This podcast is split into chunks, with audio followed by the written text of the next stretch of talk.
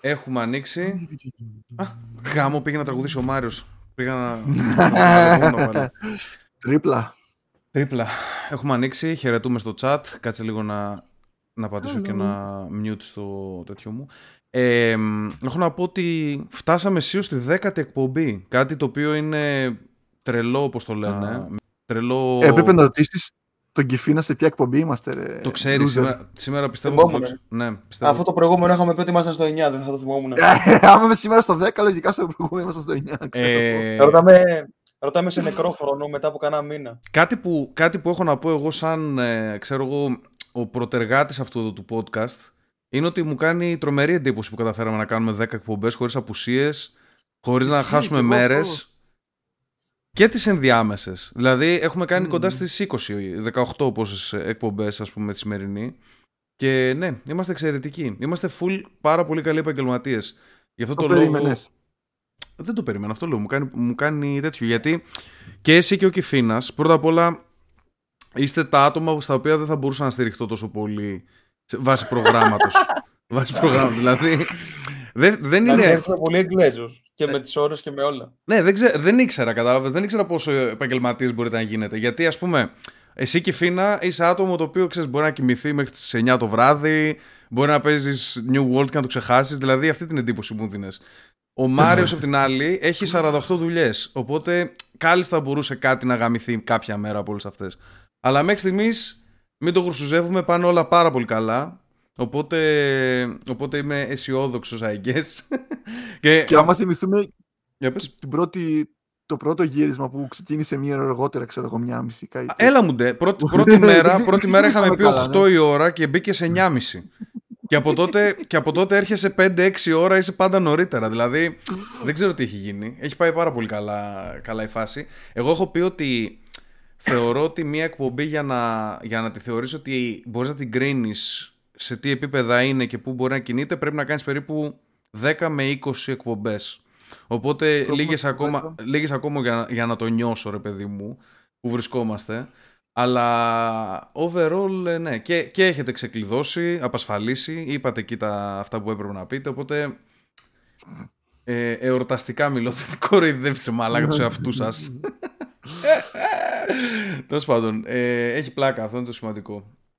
Ε, πάμε στα, πάμε στα σημερινά θέματα με είναι. Γιατί το, εγώ το μεταξύ ρε Κιφίνα δεν είχα καταλάβει όταν μου έλεγες για τον Tinder Swindler. Ίσως, ίσως επειδή δεν είσαι καλό storyteller, δεν ξέρω τι κατά τι παθαίνεις. Αυτό το ξέρεις, το έχω πει ότι είμαι στις ιστορίες όταν είναι να τις εξηγήσω είμαι κάκιστος. ναι, εγώ δεν είχα καταλάβει καν ότι μιλάμε για ταινία παύλα ντοκιμαντέρ στο Netflix. Δεν μου το είπες ποτέ, ήταν σε φάση είπες τον είδες αυτόν τον Tinder Swindler και λέω Πού να ξέρω εγώ τώρα τον κάθε μαλάκα; Όχι, εντάξει, δεν το είπα τόσο άσχημα. Μην με γαμάς τώρα. Ε, κατάλαβες όμως. Εγώ, σου λέω, εγώ σου λέω τώρα τι εξέλαβα. Μπορεί να είμαι κι εγώ, μπορεί να είμαι κι εγώ μηδέν, ε, μηδέν αντίληψη ώρε-ώρε. Αλλά θέλω να σου πω ότι εγώ εξέλαβα ότι πρόκειται για ένα μαλάκα το οποίο ξέρω εγώ βγήκε ένα άρθρο στο BuzzFeed, κάτι τέτοιο. Δεν, δεν ήξερα ότι είναι τόσο legit. Έχει κάνει πολύ χαμό. Ήταν νούμερο. Απλά το είδα πολύ νωρίς και δεν το κατάλαβε κανένας σχεδόν μάλλον. Το είδα τη μέρα που βγήκε στο Netflix. Εγώ τώρα μέρα το είδα. Τις τελευταίες εβδομάδες δεν είχα Netflix κιόλας. Δεν είχα μπει καθόλου για να, το, για να μου πάει το μάτι εκεί. Και πήρα ένα λογαριασμό προχθές. Πήρα, ενώ ξέρεις, και... Ε, πήρα όπως το λένε οι οπαδοί της Ρώμα. Ναι, ναι, ναι. Ε, ναι. Απέκτησα, απέκτησα τι ούτω τρόπος ένα λογαριασμό.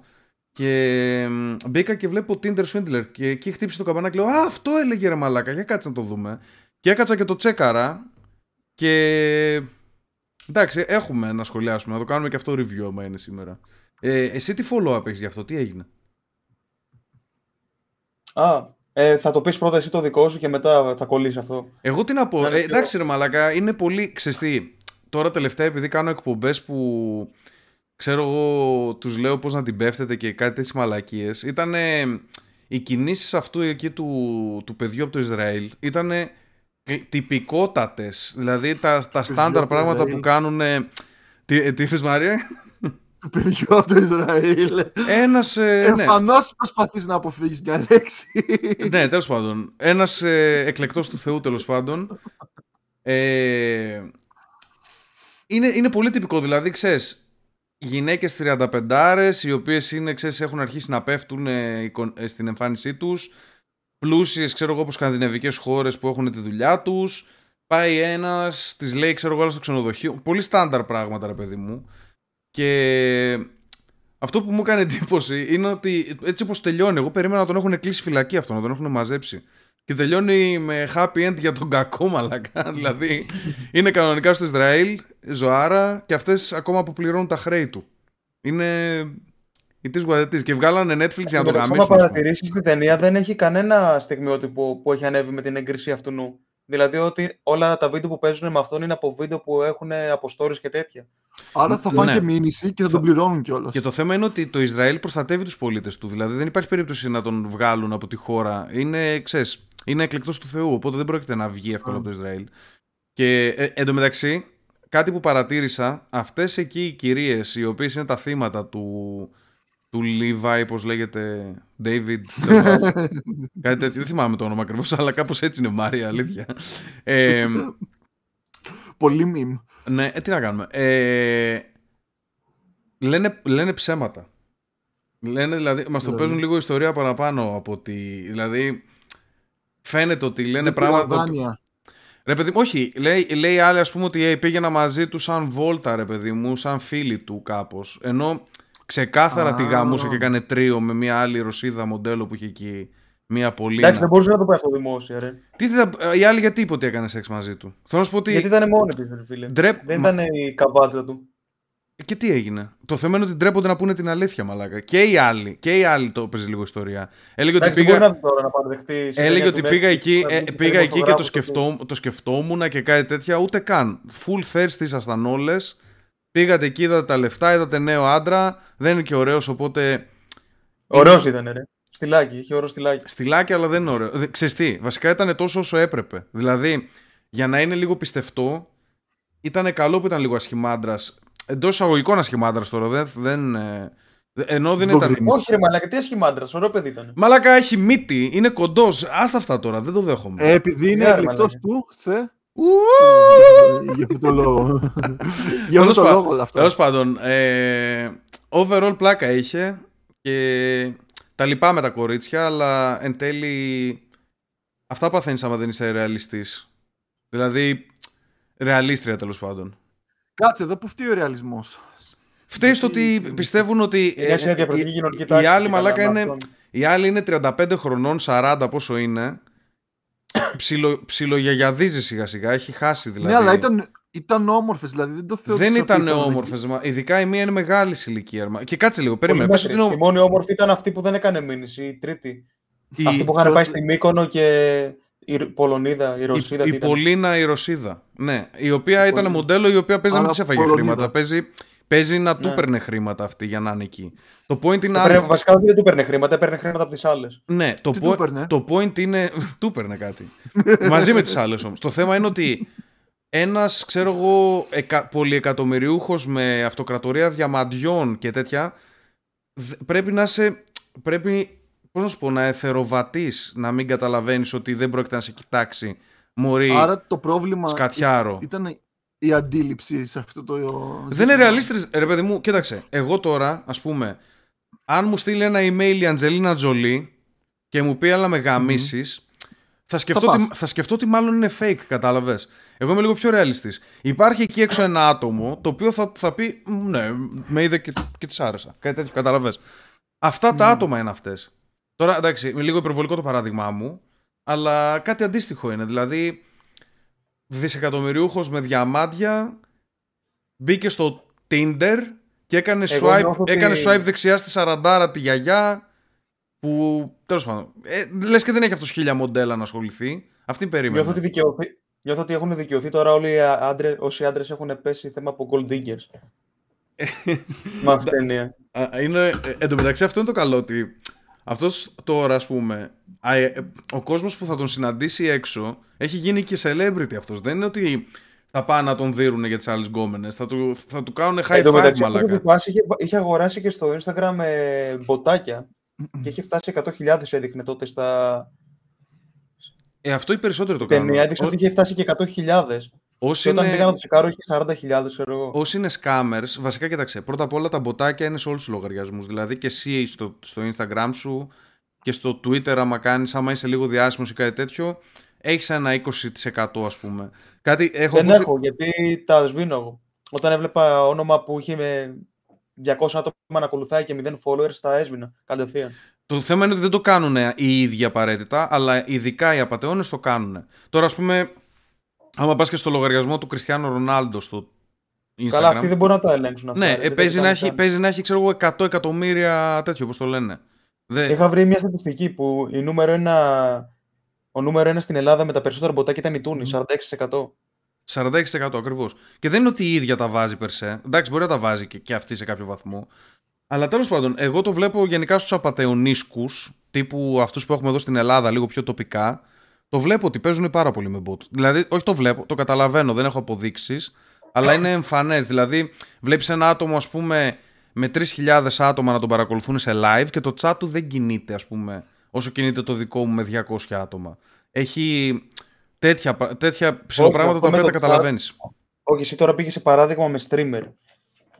Εσύ ε, εγώ σου λέω γενικότερα δηλαδή, και, και streamers και subscribe. Streamer να έχει, να έχει ένα content που ο άλλος να καθίσει να τον δει full screen και να μην ασχοληθεί με το chat. Ε, το κρίνω, το βάζω, το βάζω και αυτό υπόψη μου. Δηλαδή, ας πούμε το gameplay, κατάλαβες. Όχι, το βάζω και αυτό υπόψη μου. Και επίσης υπάρχουν και άλλα παραδείγματα. Δηλαδή, ξέρεις, ο άλλος ε, έχει, ξέρω εγώ, 30.000 ε, subscribers και έχει 800 views, ας πούμε, και 0 σχόλια από κάτω. Ή το αντίστροφο. Μπορεί κάποιος να ξεκινήσει, ξέρω εγώ, με 200 subscribers βγάζει ένα βίντεο και από κάτω να έχει 35 σχόλια που να σχολιάζουν το βίντεο. Και χωρίς να, είναι κάποιο, χωρίς να είναι κάποιο legit θέμα, δεν είναι ότι ανέβασες βίντεο και είπες Α, ξέρω εγώ, ο Μητσοτάκης είναι gay ή κάτι τέτοιο. δηλαδή κάτι που να, να ξεκινήσει μια συζήτηση. Πήγε στο θέμα του YouTube, αυτό είναι τελείως random. Δηλαδή πρέπει κάποιο βίντεο σου να πάει καλά στον αλγόριθμο και να χτυπήσει για να βγει στα recommended της δεξιά. Εντάξει, απλά σου δίνω πολύ χτυπητά. Πολύ, πολύ περισσότερες προβολές από ότι έχεις subscribers. Σου δίνω πολύ χτυπητά παραδείγματα εγώ τώρα. Εντάξει, αυτό θα το λάβανα υπόψη μου. Τέλος πάντων, για πες μας λίγο, εσύ τι, τι έχει γίνει με αυτό; Βλέπω ότι έκανες λοιπόν, ρεπορτάζ εκεί. Όχι, ρε, τίποτα δεν έκανε. Έτσι, μπράβο. Λέει. τίποτα δεν έκανε. Διάβασε ένα άρθρο. Διάβασε ένα άρθρο και ένα βίντεο που είναι πολύ σχετικό με αυτό. Δηλαδή, θυμήθηκα την ταινία κατευθείαν. Mm-hmm. Λέει η μητέρα ορδεύτηκε μέσω Facebook και παράτησε άνδρα και παιδί της έφεγε 95.000 ευρώ. Τώρα, άμα πας στο βίντεο, θα δεις ότι αυτή, αυτή η γυναίκα είναι εκεί γύρω στα 60 και ο άλλος το έπαιζε στρατιωτικός. αυτή η γυναίκα συγκεκριμένη είναι από το Manchester, δεν έγινε κάπου την βλέπω, την, την, βλέπω την κυρία. Άμα θες μπορείς να μας το δείξεις. Έχω πάρει και το βίντεο. Κάτσε λίγο. 60 χρονών, τι παιδί παράτηση, δηλαδή πότε το έκανε; Εντάξει, δεν θα το έκανε, δεν θα είναι και ανήλικο. Μπορεί να είναι 20 χρονών το παιδί και να μένει σπίτι. Ε, άρα δεν το παράτησε. Αυτός παράτησε την οικογένειά του και έμενε με τις εγκόμενέ του, αγγέ. Όχι, ρε. Αυτή, Αυτή κοπέλα... παράτησε τον άντρα και το παιδί της, ρε. Ε, ναι, ρε, ναι, ρε, κατάλαβα, αλλά δεν γίνεται να πεις ότι παράτησε έναν 20χρονο. Κατάλαβες πώς το εννοώ. Όχι, ρε. Ο άντρας της πόσο, ο άντρας της πόσο ήταν. Δεν λέει. Δεν λέει βίντεο τουλάχιστον. Δηλαδή, όταν έχεις δεν αναφέρει ηλικίες για την οικογένειά Δεν το αναφέρεις ότι παράτησε το παιδί. Χεστήκαμε, είναι 20 χρονών. Α, με αυτή την Το θέμα είναι ότι αυτό, ναι. αυτή έπεσε θέμα catfish, δεν λέγεται αυτό. Ναι, catfish είναι. Αυτή έπεσε, γιατί αυτό πολύ είχε φωτογραφίες. Έπεσε θύμα στο facebook, δέχτηκε έναν, ο οποίος είχε φωτογραφίες από έναν υπουργό σε, ένα, σε μια χώρα στην Ευρώπη, δεν ξέρω. Από το Βενιζέλο, ρε. Σε κάποια... ξέρω εγώ.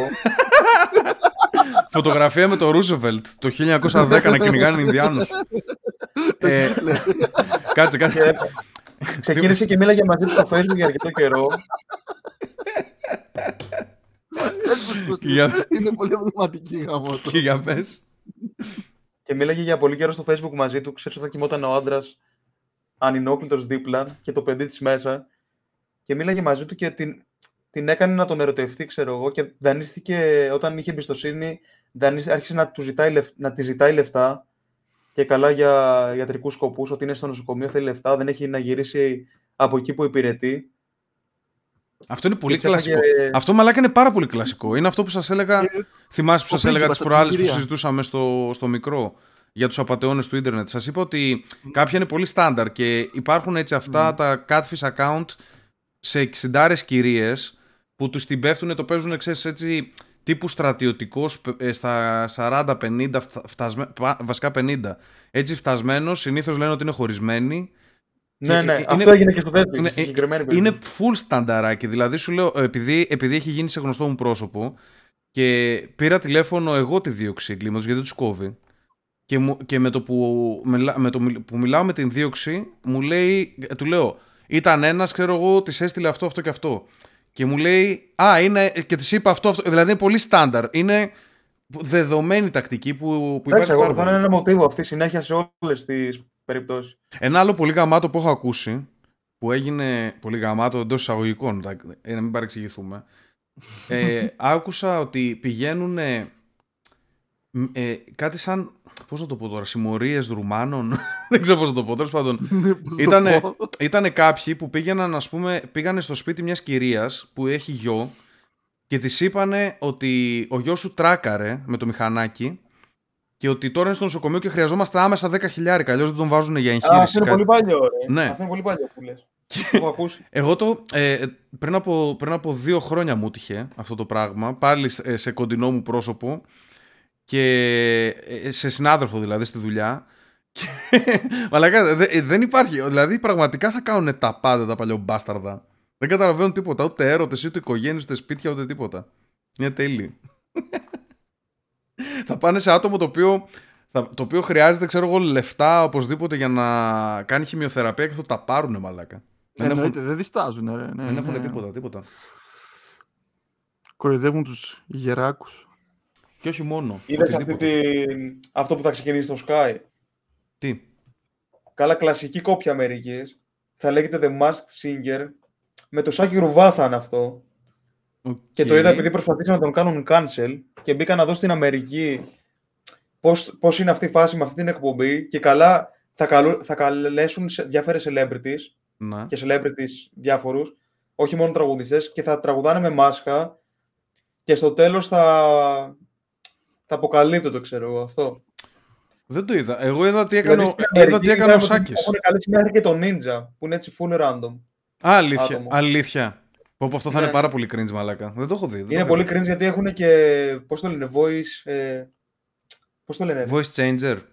Έχουν voice changer και στην αρχή δίνουν κάτι σαν μια συνέντευξη και καλά δίνουν κάποια στοιχεία της Άρα, ξέρω εγώ, σε κάθε επεισόδιο θα είναι, θα είναι κάποιος διάσημος και οι άλλοι, πώς, ας πούμε, το παιχνίδι ποιο είναι, ας πούμε, να τον βρεις ποιος θα είναι. Λέει... Θα είναι full cringe, φίλε, χωρίς νόημα. Απλά τραγουδά ένας, ένας διάσημος και στο τέλος βγάζει τη μάσκα. Μαλάκα, δηλαδή, οι κριτές που πάνε στο πάγκο, που ένας από αυτούς θα είναι ο Ρουβάς, από ό,τι κατάλαβα, ε, δεν βαθμολογούν, δεν κάνουν κάτι. Απλά θα σηκώνονται, θα χειροκροτάνε και θα κάνουν το show ακόμα πιο cringe.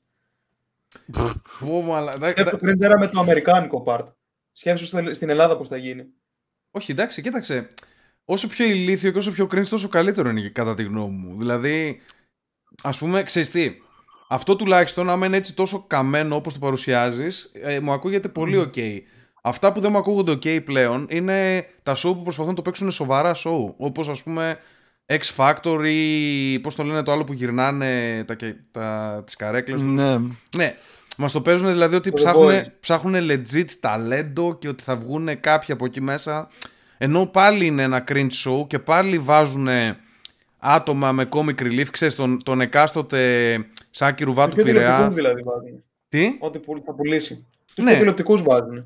Αυτό ακριβώς. Δηλαδή, πάλι, μας το παίζουν κάτι που δεν είναι αυτό το show.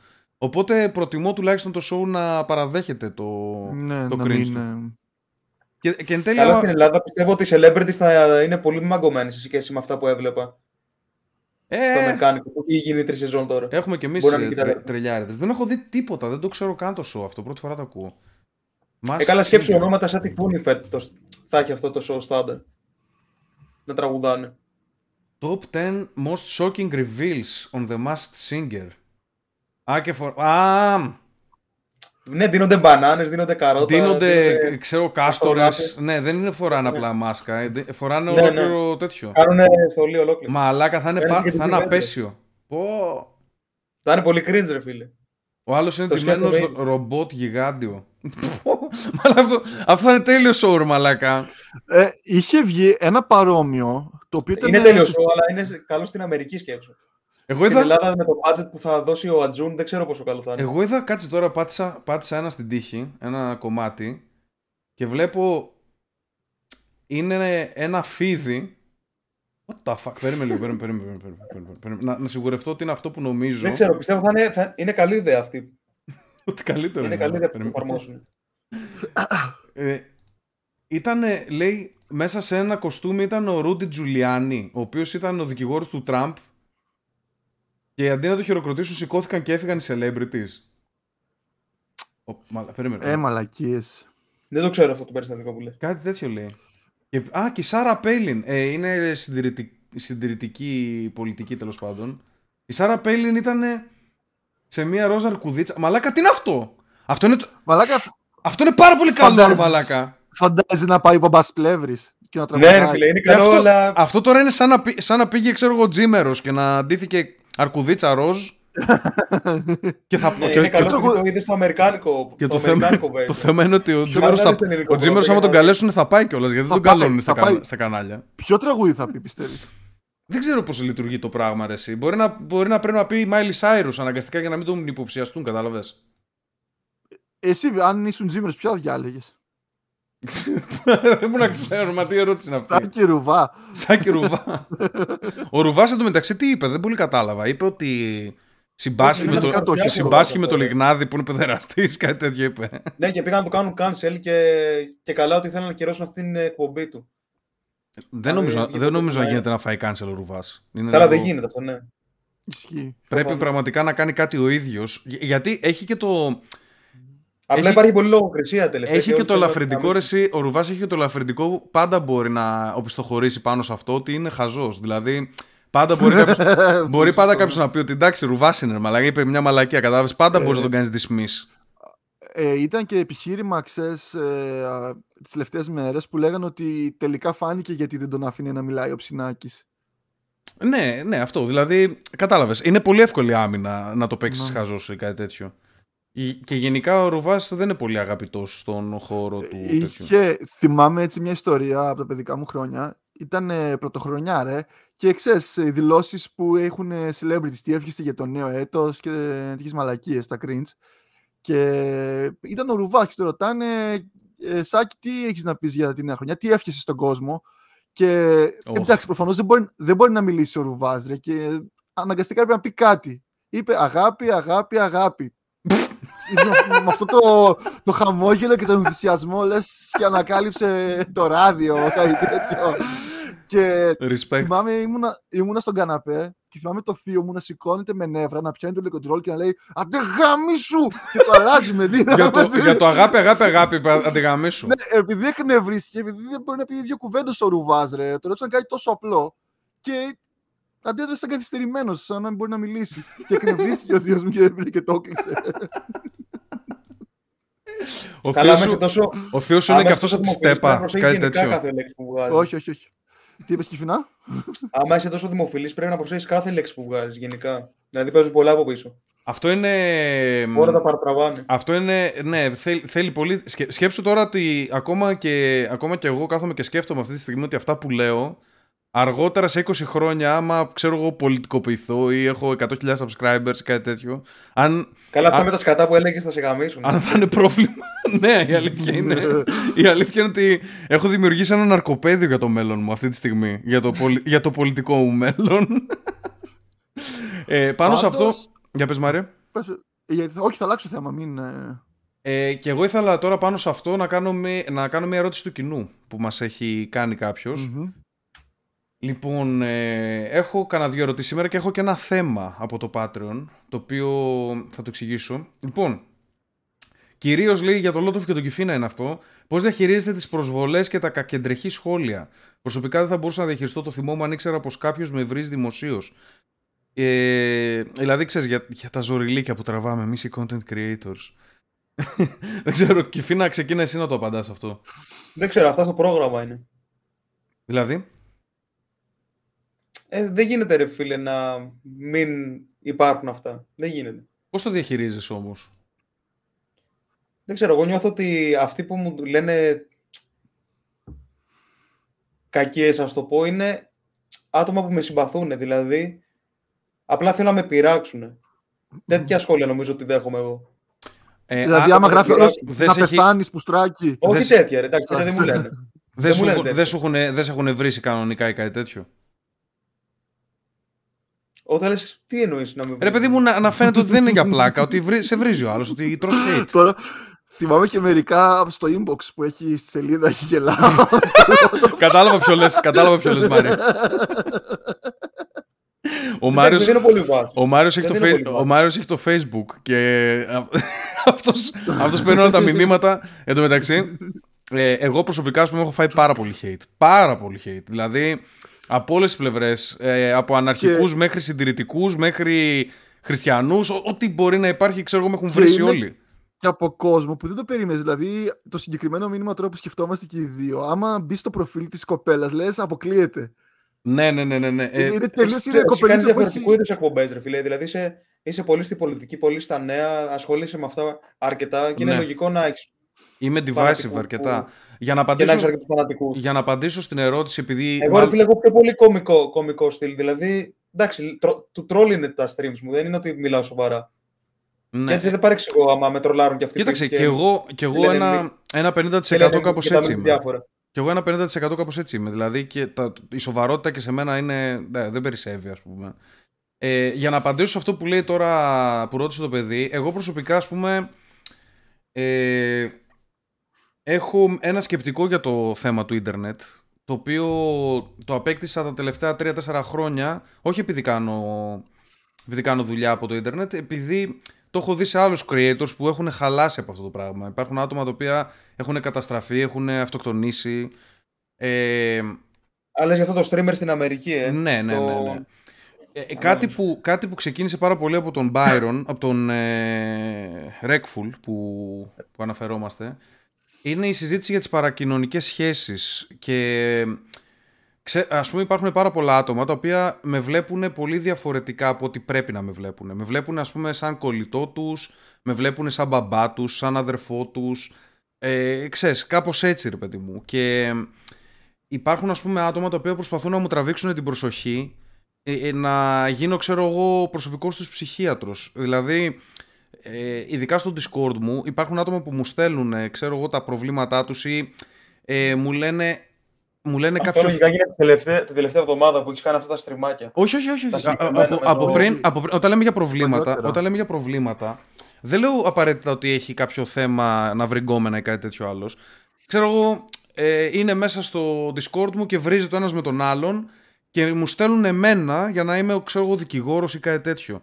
Και ούτε καν απαντάω, δηλαδή είμαι σε φάση δεν με νοιάζει να πάτε να γαμηθείτε. Ή ας πούμε μου στέλνει ο άλλος, ε, ε, η Έλενα μου έκανε μπαν για λάθος λόγο, ξέρω εγώ. Και πρέπει εγώ, ας πούμε, να ασχοληθώ με πράγματα τα οποία δεν με αφορούν εκείνη τη στιγμή. Να τα, πρέπει να τα λύσουν μεταξύ τους όλοι. Κατάλαβε. Και μ, γενικότερα προσπαθώ να διαχωρίσω πάρα πολύ. Την έχεις το- κάνει πολύ σκληρή την Έλενα, νομίζω. Αφ- μο- μόνη της είναι σκληρή. Ου, Ίσα- Δεν ίσα- συγχωρεί τίποτα. Ίσα ίσα, Εννοείται. ίσα, ίσα πολλές φορές με κράζει που είμαι πολύ άνετος εγώ και τέτοιο. Είναι πολύ δολοφονική. Τέλος πάντων δεν είναι αυτό το θέμα. Το θέμα είναι ότι γενικά προσπαθώ να ξεχωρίσω πάρα πολύ τις παρακοινωνικές σχέσεις από τις κοινωνικές σχέσεις. Δηλαδή, εγώ με τον Μάριο έχουμε και κοινωνική σχέση. Εγώ με τον Κιφίνα έχουμε μόνο παρακοινωνική αυτή τη στιγμή. Αλλά τουλάχιστον με τον Κιφίνα μιλάμε και ένα β1 που και που. Τον έχω δει και στην κάμερα. Υπάρχουν λοιπόν τα άτομα τα οποία έχουν χτίσει μια παρακοινωνική σχέση με τον άλλον που έχουν μπροστά τους και εγώ αυτό το, το αντιλαμβάνομαι. Οπότε όταν κάποιος με βρίζει, αντιλαμβάνομαι ότι αυτό που θέλει να κάνει είναι να εκφράσει αυτή την παρακοινωνικότητα, θέλει να, ξέρεις, να νιώσει κάτι από αυτό που κάνει, οπότε γι' αυτό το λόγο δεν του δίνω σημασία. Δεν, δεν θα δώσω σημασία. Α, Και με απειλές και με... είναι, όλοι προσπαθούν να αντλήσουν την προσοχή σου. Να, α, αυτό, αυτό είναι που θέλουν να κάνουν. Να, ε, δεν μπορώ, δεν θα, το, δεν θα συμμετάσχω εγώ σε αυτό το πράγμα. Οπότε, όπως και όταν μου κάνουν καλά σχόλια, δεν τα παίρνω της μετρητής γιατί ξέρω εγώ ούτε αυτό πρέπει να το κάνεις. Όταν σου λένε τα καλύτερα λόγια, πρέπει να κάθεσαι κάτω και να λες η ζωή μου είναι τέλεια, είναι καλύτερη. Ε, είναι ε, αυτό. Αν κάθεσαι και απλά δέχεσαι, ξέρω εγώ, από τον κόσμο την αγάπη και τέτοια και εν τέλει στη ζωή σου δεν κάνεις τίποτα, καταλήγεις ένας μοναχικός άνθρωπος όπως ο Ρέκφουλ που στις τελευταίες εβδομάδες του ε, μιλούσε με random άτομα στο Twitter και τους έλεγε έλα να μείνουμε μαζί, ξέρω εγώ, κάτι τέτοιο. Α, Ο μεγαλύτερος streamer. Ναι. Έστειλε σε μία πρώην του η οποία παντρευότανε, της έστειλε, ξέρω εγώ, πόσο σ' αγαπάω και θέλω... ναι, αλλά ήταν, ήτανε κάπως, Πώς να σου πω, cry for help αυτό το πράγμα. Ήτανε, είχε ναι. φτάσει σε ένα σημείο και γι' αυτό το λόγο προσπαθώ πούμε, να βγαίνω έξω και. Αυτό τι έκανε, έκανε IRL streams, έβγαινε στον δρόμο, θυμάμαι, είχε δει. Αυτός Ήταν αυτός που είχε δει και μια αυτοκτονία live. Ε, την αυτοκτονία live την ήταν, ο, ήταν στον Ice Poseidon νομίζω. Ο yeah. Rekful ε, έκανε, έκανε IRL, με το Pokemon Go και αυτός έκανε πράγματα, αλλά πιο πολύ ήταν από πριν γνωστός. Δηλαδή, από, ε, εγώ ας πούμε τον έμαθα από το, από το Hearthstone, αλλά πριν το Hearthstone ήταν νούμερο ένα rogue στον κόσμο ε, εποχές Mists of Pandaria, δηλαδή πριν 10 χρόνια, ήταν νούμερο ένα rogue στον κόσμο. Ήταν τέτοια φάση. το Hearthstone δεν είναι το 13. Ναι. Game. ναι. Ε, του 14 κάτι τέτοιο. Μετά έφαγε, έφαγε ban στο WoW αυτός γιατί τον έπιασε η Blizzard να έχει ε, δεύτερο account και αγορεύεται το account sharing, κάτι τέτοια περίεργα. Δεν χρειαζόταν να φάει τόσο. Α, είναι σε κάποιον άλλο το account για να εξπάρει, να φαρμάρει και τέτοιο. Κάτι τέτοιο, ναι. Και τον, και τον γάμισε, έφαγε permaban ενώ ήταν ο καλύτερος παίκτης και ήταν, ο, βιοποριζόταν από το WoW ουσιαστικά. Ε, αυτό έγινε πριν από χίλια χρόνια. Μετά έκανε το τέτοιο του, έκανε, το, έκανε το Hearthstone και στο Hearthstone ήταν καλός. Γενικά είχε χτίσει ένα community. Εγώ, άμα θα φάει πάνω από ένα για no reason, ξέρω εγώ, για, ή για κακό λόγο από μια εταιρεία, π.χ. όπως έφαγε αυτός από την Blizzard, δεν θα ξαναπέζα Blizzard, θα παίζα άλλο παιχνίδι. Ναι, αλλά ήταν, ε, ξέρεις τι, το War μαλάκα δεν είναι παιχνίδι, είναι κάτι παραπάνω για αυτούς τους ανθρώπους. Ειδικά τώρα σκέψου ένα άτομο το οποίο από εκεί που ήταν, ξέρω εγώ, ένας random άνθρωπος, τώρα είναι νούμερο ένα στον κόσμο και βγάζει λεφτά για την ακρίβεια εκατομμύρια κιόλας από, από αυτή την καριέρα που έχτισε πάνω σε αυτό. Και εν τέλει μπορεί να το έκανε κιόλας για να μην ανοίξει πόλεμο, για να του πάρουν πίσω το permaban. Δηλαδή να τον κάνουν μετά από δύο χρόνια, ας πούμε, να το σηκώσουν τον ban. Νομίζω ότι το σηκώσανε σε κάποια φάση. Αλλά. Τέλος πάντων, το θέμα, είναι, το θέμα είναι ότι κα, κατέτησε να είναι μοναχικός επειδή στηρίχθηκε στην παρακοινωνικότητα της διασημότητας και αυτό ισχύει σε πάρα πολύ κόσμο. Είναι πολύ μοναχικοί, διάσημοι άνθρωποι. Δηλαδή, το, να, το, το, το, βλέπει, ξέρω εγώ, ένας ραντομάς απλός πολίτης και λέει, έλα ρε μαλάκα που είναι μοναχικός τώρα ο, ο Κερτ Κομπέιν, ας πούμε. Αλλά είναι μοναχική. Είναι μοναχική. Και υπάρχουν πάρα πολλοί που αυτοκτονούν και λένε, θα ήμουν εγώ Κερτ Κομπέιν και θα αυτοκτονούσα. Ναι, θα αυτοκτονούσες. Δεν, άμα δεν χτίσεις την πραγματική σου ζωή, ε, εκεί το εναποθέτω το βρυσίδι Και τους. είναι λίγο sad να, να στρέφεσαι με κάποιον άνθρωπο, όχι επειδή σας φέρανε κάποια πράγματα κοντά και είναι φίλος σου και ζήσατε 5-6 πράγματα μαζί και το κάνεις απλά επειδή τυχαίνει να κάνετε το ίδιο πράγμα, την ίδια δουλειά, το ίδιο, την ίδια ρουτίνα. Ναι, δηλαδή, είναι και η τύχη ρε παιδί μου, ότι σας έφερε η τύχη, όχι τόσο το, το virtue της υπόθεσης. Τέλος πάντων, ε, κάτι που μπορείς να κάνεις zero tolerance άμα νιώθεις έτσι. Σκέψου ότι κάθε άτομο που κάθεται και βρίζει στο διαδίκτυο πρώτα απ' όλα είναι ένα σχημάντρα. Ξεκινάμε από αυτό. Ξέρεις τι, υπάρχουν πολλοί. Εγώ το έχω, το έχω σκεφτεί και αλλιώς, ρε φίλε. Ότι μπαίνουν στο Ιντερνετ σαν μέσο εκτόνωσης. Αυτό που λέγαμε για τα σκυλιά είναι, ρε Μαλάκα. Το, προ, πότε το λέγαμε, προ, προχθές το λέγαμε; Όχι, όχι, άλλο λέω. Σαν μέσο εκτόνωσης, ρε φίλε, γιατί κάποιος μπορεί να έχει κάποιο ψυχολογικό θέμα, κάποιο πρόβλημα υγείας, κάποιο οικογενειακό θέμα και θέλει να εκτονωθεί κάπως, ρε φίλε. Δηλαδή κάτι να γελάσει λίγο ή να ξεχαστεί. Το θέμα είναι ποιος είναι ο τρελός. Αυτός που εκφράζεται ή εσύ που δίνεις σημασία σε αυτά τα πράγματα. Αυτό είναι το point. Δηλαδή, Όχι, αν, δεν, δεν αν, σημασία, αν δώσω σημασία στον κάθε τρελό, εγώ είμαι πιο τρελός από όλους τους. Αυτό είναι το point. Ισχύει, ναι. Δεν ασχολείσαι με αυτά, ρε. Τα αφήνεις. Ναι. Οπότε, ό,τι είναι, ό,τι είναι hate, zero tolerance, εν τέλει ξέρεις τι ε. γίνεται. Αν είσαι ένα άτομο το οποίο έχει δουλέψει σε wage δουλειά, 9 με 5 ας πούμε, ε, το να έρχεται κάποιος και να σε βρίζει, εγώ, εγώ το βλέπω και λίγο σαν κάτι θετικό, σαν ευλογία, ότι δηλαδή έφτασα σε ένα επίπεδο στη ζωή μου που μπαίνουν άτομα που δεν τα ξέρω καν και με βρίζουν, οπότε είμαι επιτυχημένο σε κάτι. Νιώθω και αυτό παράλληλα. Κοίτα λίγο όμως, μέσα στο hate και στο όλο βρίσιμο μπορεί να ε, βρει να έχει υπάρχει κάποια. Να υπάρχουν κάποια σεξουαλική στοιχεία... διέγερση. Όχι. να υπάρχουν κάποια στοιχεία που να ανταποκρίνουν στην πραγματικότητα. Δηλαδή να ανακαλύψεις κάποια δικά σου λάθη και απλά αυτός να τα μεταφέρει με κακό τρόπο. πράγματα που θα σε βελτιώσουν. Να πάρει να πάρεις και feedback δηλαδή μέσα, μέσα ναι, στο ναι, ναι. γάμο τη μάνα σου. Αρκεί, Έχει και ένα ναι, ναι, ναι. τεχνικό. Αυτό. αρκεί να μπορείς να φιλτράρεις στο μυαλό σου το γάμο τη μάνα σου και να μην νευριάσει και τον ε, απαντήσεις από κάτω με βρυσίδια και εσύ. Ρε γάμο τη μάνα σου φτιάξει το μικρόφωνο. ναι, ναι, ναι. Και να, και να σκεφτώ εγώ. Όντως πρέπει, πρέπει να ασχοληθώ λίγο με το μικρόφωνο. και η μάνα μου παρά είναι ωραία. Κάτι τέτοιο. Πρέπει, πρέπει να πάρουμε ένα feedback από όλο αυτό. Μάλιστα. Ε, αυτή ήταν η ερώτηση, την καλύψαμε. Υπάρχουν και άλλα πράγματα που έχουμε να συζητήσουμε. Θέλετε να, να σας κάνω και άλλη μια ερώτηση από το Patreon; Mm. Έχουμε και άλλες ερωτήσεις, για πάμε. Ε, αν γινόταν καυγά, έπεφτε ξυλίκι. Ε, είμαστε εμείς οι τρεις τέλος πάντων. Ποιοι θα χώνονταν και ποιοι θα δίλιαζαν από αυτή την τριάδα εδώ; Το αφήνω πρώτα σε εσάς να απαντήσετε. Τι, πρέπει να, πούμε, πρέπει να πω εκ μέρους και από εσάς. Όχι, ρε παιδί μου, εσύ ας πούμε τι θα έκανες; Εξαρτάται, ρε. Δεν θα χωνόμουν σε 10 άτομα.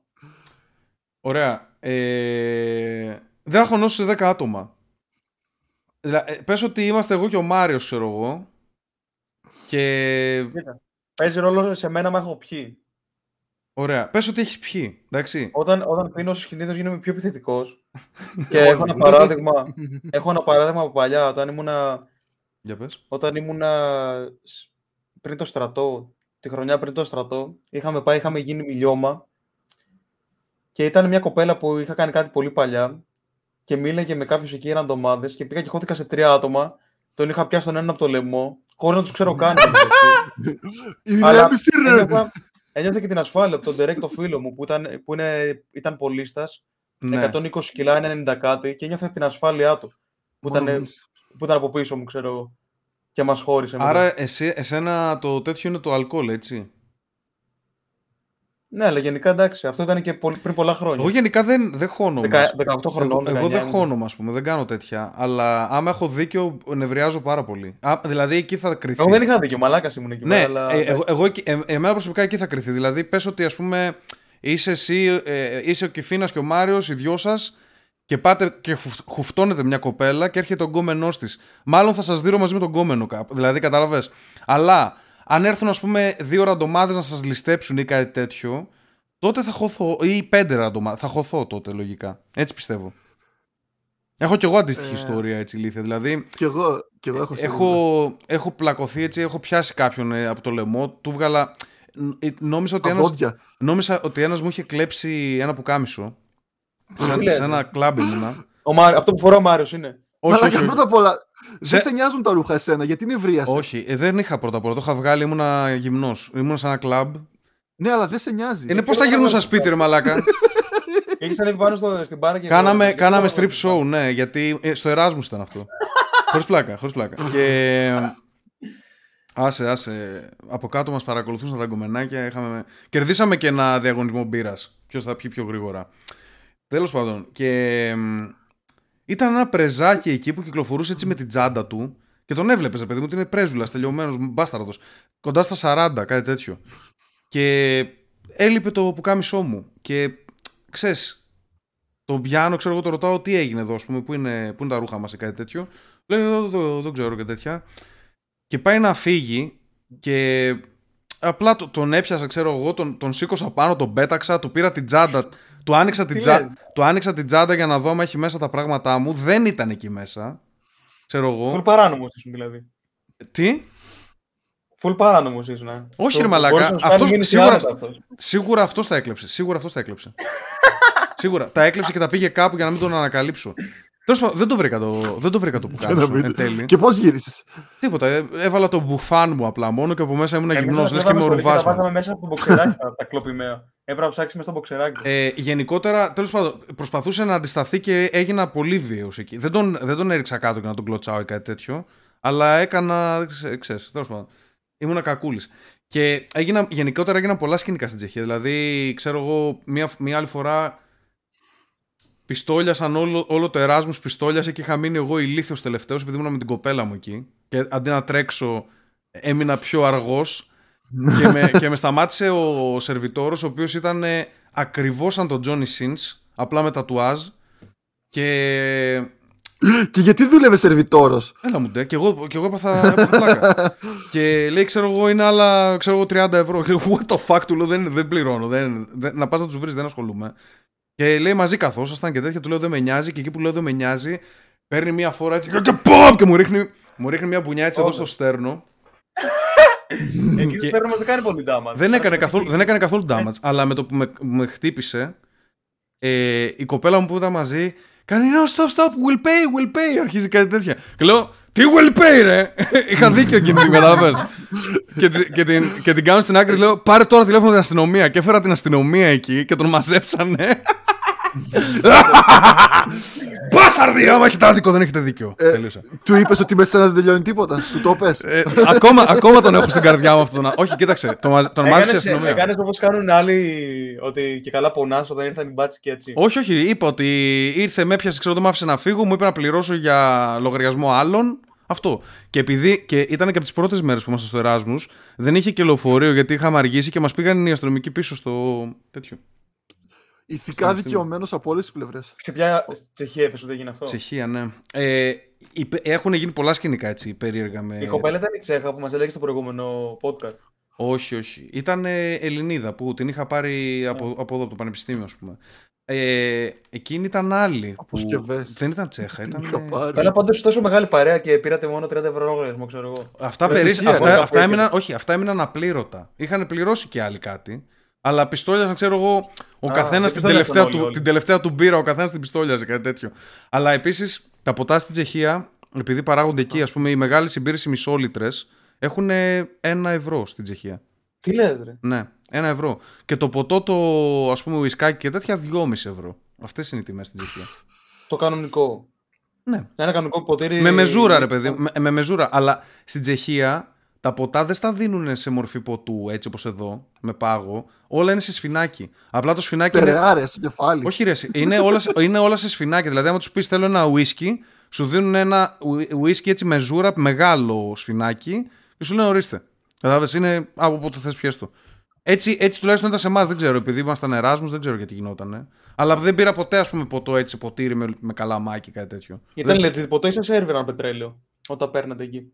Δεν ξέρω, μαλάκα. Δεν, δεν έχω κάνει. Ε, από τη γεύση, λέει. Ναι, όχι, legit, legit φαινόταν. Γενικά η Τσεχία είναι καλή με τα ποτά, ρε παιδί μου. Δεν έχει. Έχουν παραγωγή δική τους πολύ. Τέλος πάντων, αυτά γίνονταν. Μάρια, για πες μας εσύ για ξυλίκι. Τι θα έκανες; Ε, να σου πω. Εσύ είσαι και ρατσιστής. Λογικά, άμα είναι, άμα είναι Έλληνας, δεν θα έμπαινε. Άμα ήταν. Ε, άμα είναι αλλοδαπό, θα έμπαινε. Έτσι ξέρω. Ξέρω τι πήγες να πεις από Α και το έκοψες.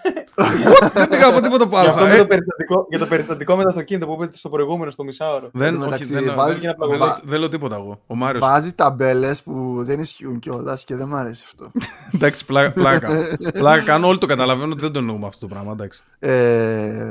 Εντάξει. Ε, θα σου πω story, θα σας πω story που έγινε και νομίζω θα σας πει κιόλας, θα φανερώσει την πρόθεσή μου σε ανάλογη περίπτωση τι γίνεται. Ήμουνα σαν φοιτητής στη Φλόρινα, τελευταίο έτος, κάτι τέτοιο, και δούλευα σε ένα μαγαζί. Εκεί στο μαγαζί, τέλος πάντων, ε, με μία από τις συναδέλφους, κάτι παιζόταν, δεν είχε γίνει κάτι, αλλά μου λέει πάμε για ένα ποτό. Λέω, οκ. Και φύγαμε όλο το μαγαζί στο σχόλασμα για να πάμε σε ένα κλαμπ να αράξουμε. Ε, η, κα, η, κανονική μου η παρέα όμως. Στο κλαμπ που αράζει ακριβώς, για εξήγησε μου, γιατί δεν μπορώ να το καταλάβω αυτό. Ε, δεν είναι καθόλου αστείο να αράξει το κλαμπ. Ε, ξέρεις ρε, καναπέδες και τέτοια. Πρώτα απ' όλα μιλάμε στη Φλόρινα. Η Φλόρινα κλαμπ είναι, ξέρεις, σαν να λέμε περίπτερο, ισχύει, κάτι τέτοιο. Ναι, ισχύει, ναι. Περίπτερο. Αυτό ακριβώς. Εντάξει, λίγο. δεν έχω πάει ε, για να μην, μην μας παρακολουθεί κανένας από τη Φλόρινα και χαλαστεί. Πλάκα κάνουμε. Εντάξει, δεν έχω πάει. Ωραία, πώς περνούσαμε Καστοριά, τελείως το αντίθετο, ας το πω έτσι. Οκ, οκέι, δεκτό. Ναι. Ε... Ωραία, κατάλαβα και εγώ τώρα με αυτό το παράδειγμα. Ευχαριστώ. ναι, αρχόσουνα, ρε. Τι να έρθει αυτός τότε ήταν 14 χρονών, μα δεν τον άφηνε ναι, Ήταν παράνομο να μπει στα κτέλ τότε. ε, ναι, αλλά βανδαλισμούς ήξερα. Μα τι λέει, 14 πίνα την ομόνια. Τότε Είναι μόνο μου 14. έχεζε, έχεζε πισίνες τότε μαλάκα, δεν ήταν, ήταν Ναι, αγρίκος. ισχύει. Όχι, αυτό με τις Βάνδαλος. πισίνες το κάνουμε πιο όρημοι, πιο μεγάλοι. Ε, Ήτανε- είναι, τέλος πιο, πα- πάντων. είναι ακόμα πιο παράνομο. Για συνέχισε ο Μάριο. μ- μέσα, στη, μέσα στο βράδυ σκάει τηλεφώνημα από τη legit παρέα και λέει ήταν μια από τις κοπέλες της παρέας και έκλαιγε. Και λέει τα παιδιά μπλέξανε, λέει έλα τώρα. Τα παιδιά μπλέξανε. Ναι, ναι, λέει είμαστε μπροστά στο τάδε μαγαζί, Μμ. έλα λέει τρέχοντας. Κλείνω το τηλέφωνο, βάζω μπουφάν και αρχίζω και σπριντάρω προς τα εκεί. Ξέρεις, έτοιμος με την πουνιά εδώ ρε, σαν... ε, Κατάλαβα. Σαν σου- Ε, ε, ναι, σε έτσι. έκαναν σάμον, ρωσοποντιακό σάμον ήταν Ναι, αυτό ναι. τώρα. Ναι. Και έκανα, έτρεχε και λέγα «Τα, τα, τα, τα, τα, τα, τα», όπως κάνεις στα άνιμε. Γκόκου ρε. ναι, ναι, ναι, Και ναι. ετοιμαζόμουν να ρίξω την πουνιά. Και- Τα χέρια έτσι, τα έτσι- χέρια έτσι πίσω σαν τον Ναι. Ναρούτο και να, να μαζεύει ρασέγκαν στο ένα χέρι. και για πες. Στη διαδρομή είδα κάτι παράξενες φάτσες να γριοκοιτάνε που με είδαν να τρέχω προς τα εκεί. Ναι. Και με το που φτάνω βλέπω τους δικούς μου κάτω ξαπλωμένους μέσα στα αίματα. Κανονικά ρε αίματα. Ναι. Είχα φάει πολύ ξύλο γιατί ήταν 2v10. Οκ. Και τε- τελικά αυτοί που με κοιτούσαν Φρέναρες, στη διαδρομή φαντάζομαι φρέναρες όπως ακούγεται στα καρτούν το φρενάρισμα. Εκείνο το... κάνει... ήταν- Ναι, Σίγουρα και έτσι λίγο φρέναρες. φρενάρισμα. Σίγουρα έτσι φρέναρες. Βγήκα, ναι, βγήκα και λίγο από τη σκηνή και προχώρησα λίγο παρακάτω. και. Παράτησε του φίλους, δεν τους πήγε στο νοσοκομείο. Τους πήγα νοσοκομείο. Αυτοί που αγριοκοιτούσαν στη διαδρομή ήταν τελικά οι θήτες, αυτοί που τους δίνανε. Αν ήταν, από ακόμα, μέσα μου- αν ήταν ακόμα εκεί οι θύτες και έτρεχες έτσι, θα έμπαινες να Ναι. δείρεις κανένα φίλο σου για ξεκάρφωμα; Φίλο μου, όχι ρε. Κάποιον από Τους είχα αυτούς, κάτι- να χωθείς μέσα να δείρεις και εσύ αναγκαστικά, γιατί αλλιώς, αλλιώς είσαι Ναι, αντίπαλος. εννοείται. Κοίτα. Ε, τους είχαν κάτω και τους βαρούσαν από αυτά που μου είπανε. Ε, προφανώς. Δηλαδή. τους- Τουλάχιστον έτσι πώ το έκανα στο μυαλό μου, μία θα την έριχνα, θα προλάβαινα να τη ρίξω. Έτσι από πίσω στο σβέρκο αυτής της πούστηκε. Εδώ που παίρνεις φορά και τις βαρά εδώ έτσι. Αλλά μετά θα τι έτρωγα κι εγώ, θα ήμουν στην ίδια κατάσταση με τους άλλους. Θα το έκανες όμως, αν ήταν Ναι, εκεί; ναι, θα το έκανα. Θα το Γιατί έκανες, ε; πήγαμε φόρα. Ε, με ποτό κιόλας και σου λένε τους δέρνουν, Ναι, έχουν μπλέξει. μη- μηδέν Και- IQ μετά, ναι. Κοίτα, ρε, βλέπεις τους δικούς σου κάτω ξαπλωμένου. Δεν θα μπεις. Α, εξαρτάται, αν είναι 10 οι άλλοι, όχι, δεν θα μπω, να πεθάνουν. Ε, ρε, εκεί δεν σε εξητάρει λίγο να δώσεις την πουνιά για την αδικία που. θα, γίνεται εκείνη έπρεπε, τη στιγμή. θα έπρεπε να με, εξετά, να με εξετάρει, αλλά δυστυχώς είμαι πολύ γκέι, ξέρω εγώ. Κάτι τέτοιο. Εντάξει, προφανώς μέσα μου είπα ευτυχώς Η που λογική λέει άργησα ότι να θα πάω. βρεθείς και εσύ στην ίδια μοίρα με το φίλο σου μετά. Τι κερδίζω από δεν αυτό, ισχύει. κατάλαβες; Εγώ θέλω, άμα είναι, να, άμα είναι να βοηθήσω, να βοηθήσω. Όχι να πάω να φάω κι εγώ Εντάξει. πούτσο. Δεν είναι βοήθεια Θα αυτό. έχεις να, θα έχεις να λες μια γαμάτη ιστορία όμως, ξέρω. Τι γαμάτι. Ε, Θα μπορεί είναι να παίξει- σε ερώτηση, σε ερώτηση στο podcast ποια είναι η πιο ηλίθια απόφαση που έχετε πάρει στη ζωή σας; θα, είναι, θα είναι αυτό. Βέβαια, από μέσα μου είπα ευτυχώς που άργησα. Αλλά Ε, εντάξει. Προφανώς το είπες αυτό. Προφανώς το είπες. Έχασα το παράσημο. Και έτσι όπως σήκωνες τους φίλους σου, τους Ευτυχώς έλεγες που δεν έτρεχες Άρε στο μαλάκες, παιχνίδι. δεν σας πρόλαβα. Έτσι έπρεπε να πεις. Ω, Ναι, ρε, πο- πόρα μαλάκα, πώς, πώς έγινε να αρχίσει το δευτερόλεπτο. Πώς Πώς γίνεται μου, να- γλίτω, πώς μου γλίτωσαν, πού είναι τα μουνόπανα, πού είναι τα μουνόπανα, πες μου. Γαμώ το λέω. Πώς γίνεται να αρχίσω σε κάτι τέτοιο; Τελικά πήρατε εκδίκηση καλή μέρα από αυτούς. Τους Ε, βρήκατε μετά πάλι. Επειδή η Φλόριν είναι πολύ μικρή πόλη, είναι 13-14 χιλιάρικα, κάτι τέτοιο. Υπήρχαν ε, κοιτάγματα, ξέρεις, beef με τα μάτια, θα σας γαμίσω και τέτοια, αλλά σε μια κρίσιμη στιγμή υπήρχε συμφιλίωση. Τι σε φάση μη μας ξαναδείρετε για τέτοια. Περίμενε. τι- Κάναν τη χάρη δηλαδή. Τους Κρίσιμη. γάμισαν τι κόμενε και τους ζήτησε και συγγνώμη για από πάνω. Ε, ξέρεις ρε, ήταν ένας και τι κοιτούσε, πλησιάσαμε να ζητήσουμε το λόγο, ήρθαν και οι άλλοι από πίσω. Ε, και λέμε το λίγουμε εδώ, δεν έγινε ε, κάτι. τα λοιπά. Φοβηθήκατε δηλαδή και δύο πλευρές εκεί πέρα. Ε, δεν ξέρω, μάλλον τις ξανατρώγαμε. Η γκόμενες- Η γκόμενα που κολούσε τώρα, δηλαδή, επειδή την κοιτούσαν, έπρεπε να γίνεται white knight εσύ. Τι, τι φάση. ήταν όχι, αυτό; όχι. Όχι ρε, να αιτιολογήσω για ποιο λόγο έλειπα και δεν ήμουν από την αρχή στο σκηνικό. Μμμ. Είχα άλλες προτεραιότητες. Και επίσης να τονίσω ότι παράτησα γυναίκα για να πάω να θυσιαστώ. Το θέμα είναι ότι όλο αυτό το ξύλο για γυναίκα έπεσε, οπότε το ίδιο πράγμα. Όχι, δεν έπεσε γυναίκα, άσχετο. Γιατί, Irrelevant, γιατί απλά- πλακώθηκαν εκεί; Ε, επί... Τώρα ανοίξει μεγάλο θέμα. Τέλος Όχι, πάντων, θα τους το έ- πεις. οι δικοί μου τους έβρισαν. Ήταν σουρωμένοι και τους έβρισαν. και τους... τώρα Άρα είπαν full δίκιο. τη- Άρα full δίκιο. Ναι, ρε, ε, είπαν τη χειρότερη βρισιά που μπορείς να πεις σε Μακεδόνα εδώ πάνω. Βορειοελλαδίτη. Πώς τον είπε δηλαδή; Τον είπε Βούλγαρος. Βούλγαρε. Μμ. Ναι. Ε. και εντωμεταξύ και τα παιδιά είναι από τη Βόρεια Ελλάδα. Απλά ήταν σουρωμένα. Οκ. Έφαγαν ξύλο, εντάξει. Όλα στην εντάξει, Θεσσαλονίκη γίνονται μάλακα τώρα που το παρατηρώ. Αυτό είναι Φλόρινα, αλλά ναι, όλ- είναι Ε, η Βόρεια Ελλάδα. Δεν Θεσσαλονίκη ξέρω. είναι και εκεί.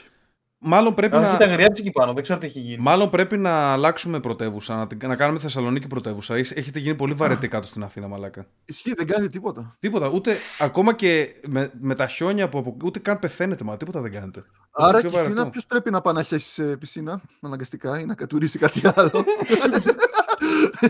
Ποιος θα βγάλει το φίδι από την τρύπα; Τώρα που λέτε φίδι από την τρύπα, ε, ο Στάθης Παναγιωτόπουλος καταδικάστηκε σε πέντε χρόνια. Ποιο είναι το φίδι και ποιο η τρύπα εδώ; Ε, το φίδι το είδα μόλι και την τρύπα την είδα μόλι. ε, πέντε, χρόνια, πέντε χρόνια με τριετή αναστολή για το revenge porn λέει. Το, το άρθρο δεν ήταν revenge porn. Χωρίς ε, αναστολή είπε. Με τριετή αναστολή. Πέντε χρόνια με τριετή. Αυτό δεν ξέρω τι σημαίνει. Σημαίνει ότι θα φάει δύο χρόνια Θα κάνει τρία χρόνια σίγουρα. Όχι, θα κάνει δύο χρόνια σίγουρα σημαίνει. Θα κάνει δύο χρόνια σίγουρα. Και τρία χρόνια μπορεί να είναι έξω. Αλλά τρία χρόνια μετά θα έχει αναστολή, ναι.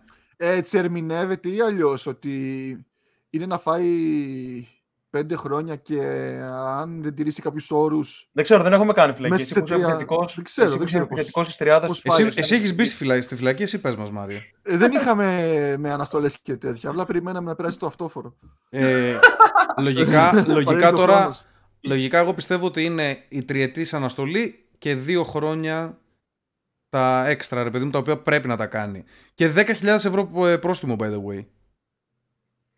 10.000 ευρώ. Δεν ξέρω πόσα έβγαλε. Από, από τα views δεν ξέρω πόσα έβγαλε, αλλά είχα ακούσει ότι είχε 100.000 views, οπότε το ένα το βίντεο.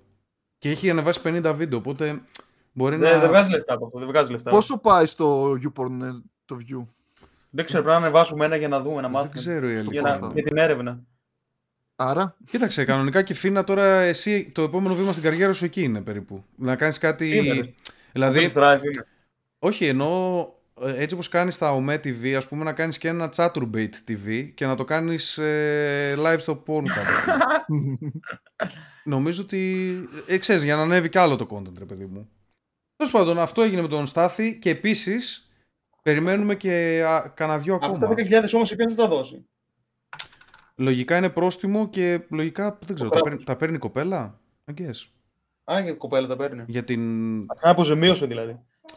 Πιο πολύ θα το έλεγες για το performance, πληρωμή. Όχι. Λοιπόν, και επίσης έχουμε, και έχουμε άλλες δύο ανάλογες περιπτώσεις μετά από καταγγελίες εισάρθμων πρώην συντρόφων του και κατηγορείται και για αυτά τα οποία έχουν και αυτά δικάσιμο αργότερα. Οπότε μπορεί να φάει κι άλλο, ας πούμε. Ε, άρα θα αυξηθεί, επειδή νομίζω είναι ίδιο παράπτωμα, ίδιο έγκλημα. Είναι ίδιο παράπτωμα, αλλά έχουμε και άλλους ε, τέτοιους. Αυτό να... θα πάει τώρα στην Τρίπολη με τους άλλους celebrities. αυτός, τι να κάνει αυτός; Θα πάει στην Τρίπολη με τους άλλους celebrities, θα τον βάλουν άλλους. Τι, τι εννοείς, στην Τρίπολη έχει celebrity φυλακές, δεν τα ξέρω αυτά. Εκεί δεν είναι ο Φιλιππίδης και ο Λιγνάδη. Α, δεν το ήξερα αυτό. Λογικά εκεί πρέπει να πάει. Μα αυτό δεν είναι φυλακή, αυτό είναι μπουρδε... μπουρδέλο. Είναι όλοι καβλιάριδες εκεί μέσα. Εντάξει, κάνουν και κάτι παραστάσεις. Αυτοί θέλουν να κάνουν παραστάσεις μέσα στη φυλακή. Mm, ναι. Αλήθεια λες. Πριν τρεις μήνες, ναι, το λέγανε. Μια, αφού κοίταξε τώρα, σιγά σιγά έχουν μαζέψει όλο το κρού. Έχουν τον Λιγνάδη έτσι για την παραγωγή, έχουν Φιλιππίδη για στάρ, Φέρουν και ο Χαϊκάλης τον... δεν γλίτωσε. θα, πάει, θα πάει και ο Χαϊκάλης, δεν γλιτώνει, μην αγχώνεσαι. Ο Στάθη έρχεται για το μουσικό κομμάτι. Έχουμε και τον drummer από τους Pixelax, κάτι τέτοιο. Ναι, σιγά σιγά μαζεύει. μαζεύει μαζεύεται ολόκληρο, ολόκληρο το τέτοιο. Ένα κάμερα μάλλον να πιάσουν. Σε λίγο θα κόβεις την για να μπεις μέσα για show στη φίλη Αυτό ναι. Μπορεί να έχει τα καλύτερα show εκεί, να μην είναι politically correct. Να, να βλέπεις και λίγο κάτι πιο καλό θα μπαίνεις και να βρεις ρόλο, ρε, άμεσα άνεργο στο οποίο Ναι, όντως κάποιοι, κάποιοι ηθοποιοί ας πούμε, έχουν και αυτό το πρόβλημα. Δεν βρίσκουν δουλειά. Μπορούν να πάνε στο θείο του Φιλιππίδη. Ποιο να τους το έλεγε; Ποιος να τους το έλεγε όταν ξεκινούσαν την καριέρα τους, ότι θα έχουν λιγνάδι, κολλητό και Φιλιππίδη. και συγκάτοικο κιόλας. ναι, καλά, θα μένουν σε σουίτες μόνοι τους, ρε. Δεν ξέρω. Σε πριβέ κελιά. Δεν νομίζω.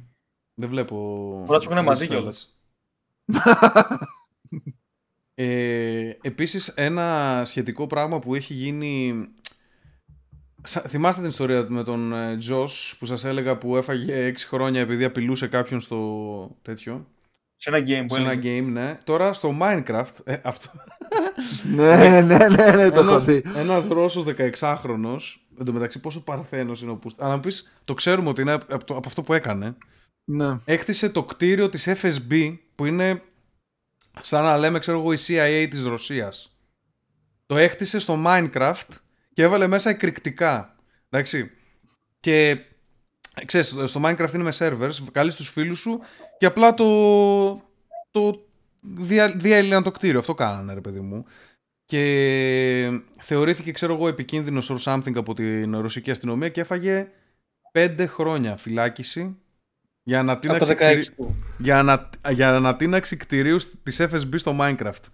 αυτό, ε, αυτό έγινε στη Ρωσία. Βάλε τη φωτογραφία Ο πιο του. λόγος για να πάω φυλακή εντωμεταξύ. Βάλε τη φωτογραφία του να τη δει το κοινό. Τον έχω μπροστά μου στο, στο τρέλο το είδα λίγο το άρθρο και δεν ξέρω αν έχουμε το ίδιο. Ναι. Σε ένα από αυτά που διάβασα για το ίδιο θέμα έλεγε ότι μάλλον ήταν ψηλοπρόφαση όλο αυτό γιατί το παιδί σε συνεργασία με έναν δάσκαλό του στο σχολείο στο Λύκειο που πήγαινε ε, μοίραζε φυλάδια κατά του Πούτιν. Και μάλλον βρήκανε αυτόν τον τρόπο να τον γαμίσουν. Αυτό και το μεταξύ δεν μοιάζει με 16χρονο. Μοιάζει με τη 19χρονη έκδοση του Bass Hunter. Όχι, ρε, 16 χρονο. το έχουν βάλει, με κάποιον άλλο τον έχουν δέσει. Μπορεί να είναι, ξέρω εγώ, αυτός που τον προσέχει, ξέρω. Ε, αυτός που και το σερβερ, ξέρω. Ο Νικήτα Ουβάροφ. Μπράβο, ναι. Είναι οι φίλοι του που αντινάξανε μαζί, η τρομοκρατική οργάνωση, μαλακά. Όλοι φυλακοί. Καλά. Το ελαφρυντικό της όλης υπόθεσης είναι ότι μιλάμε για Ρωσία, οπότε όλα τα περιμένει κανείς, ρε παιδί μου. Μήπως αυτό γίνει παλιά και κατηγορήθηκε όταν έγινε 18 και αυτή η φωτογραφία είναι τώρα που είναι ενήλικος; Όχι. 14χρονο λέει εδώ και από κάτω λέει ότι είναι 16 χρονών.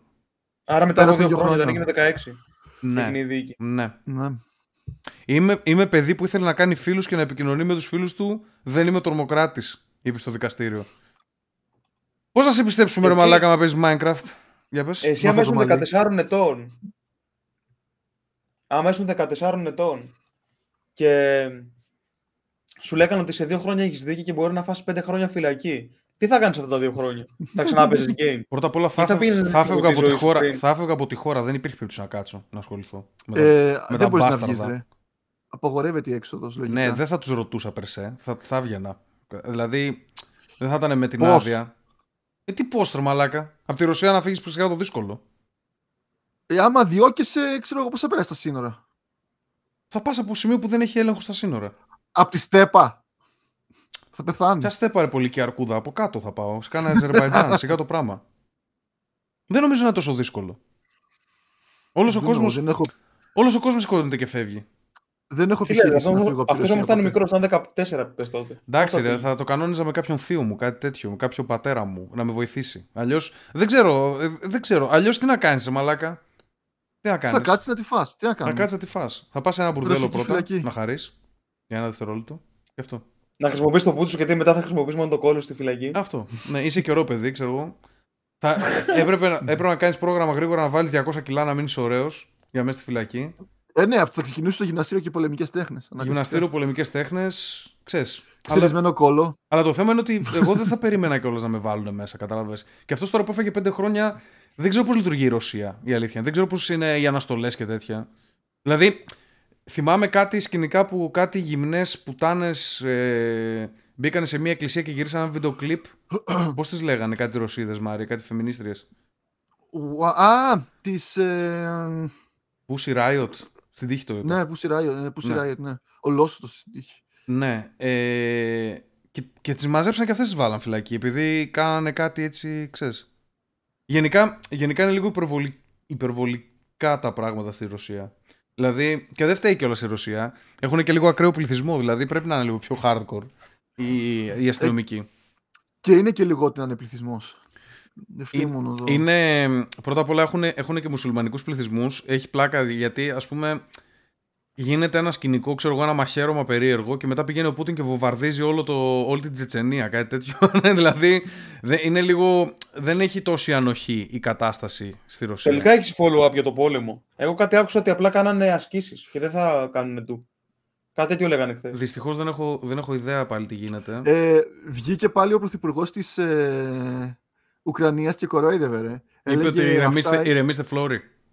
Αυτά είναι κόλπα λέει της δύσης. Εδώ μια χαρά είμαστε. Ε, δεν πολύ αγχωνόμαστε. Εσείς φοβάστε. Ο Πούτιν... Και έκανε, και ένα αστιάκι, έκανε και ένα αστιάκι, λέει ότι Ποιος πόλεμος ξεκίνησε την Τετάρτη στην Ευρώπη. Τους κορόιδευε. Επειδή λέγανε Τετάρτη ξεκινήσει ο πόλεμος, λέγε ποιος πόλεμος ξεκίνησε Τετάρτη. Κα, ναι, νομίζω ο Πούτιν κορόιδεψε και ο Πούτιν είπε, ε, μήπως σας είπανε και τι ώρα θα αρχίσουμε, κάτι τέτοιο.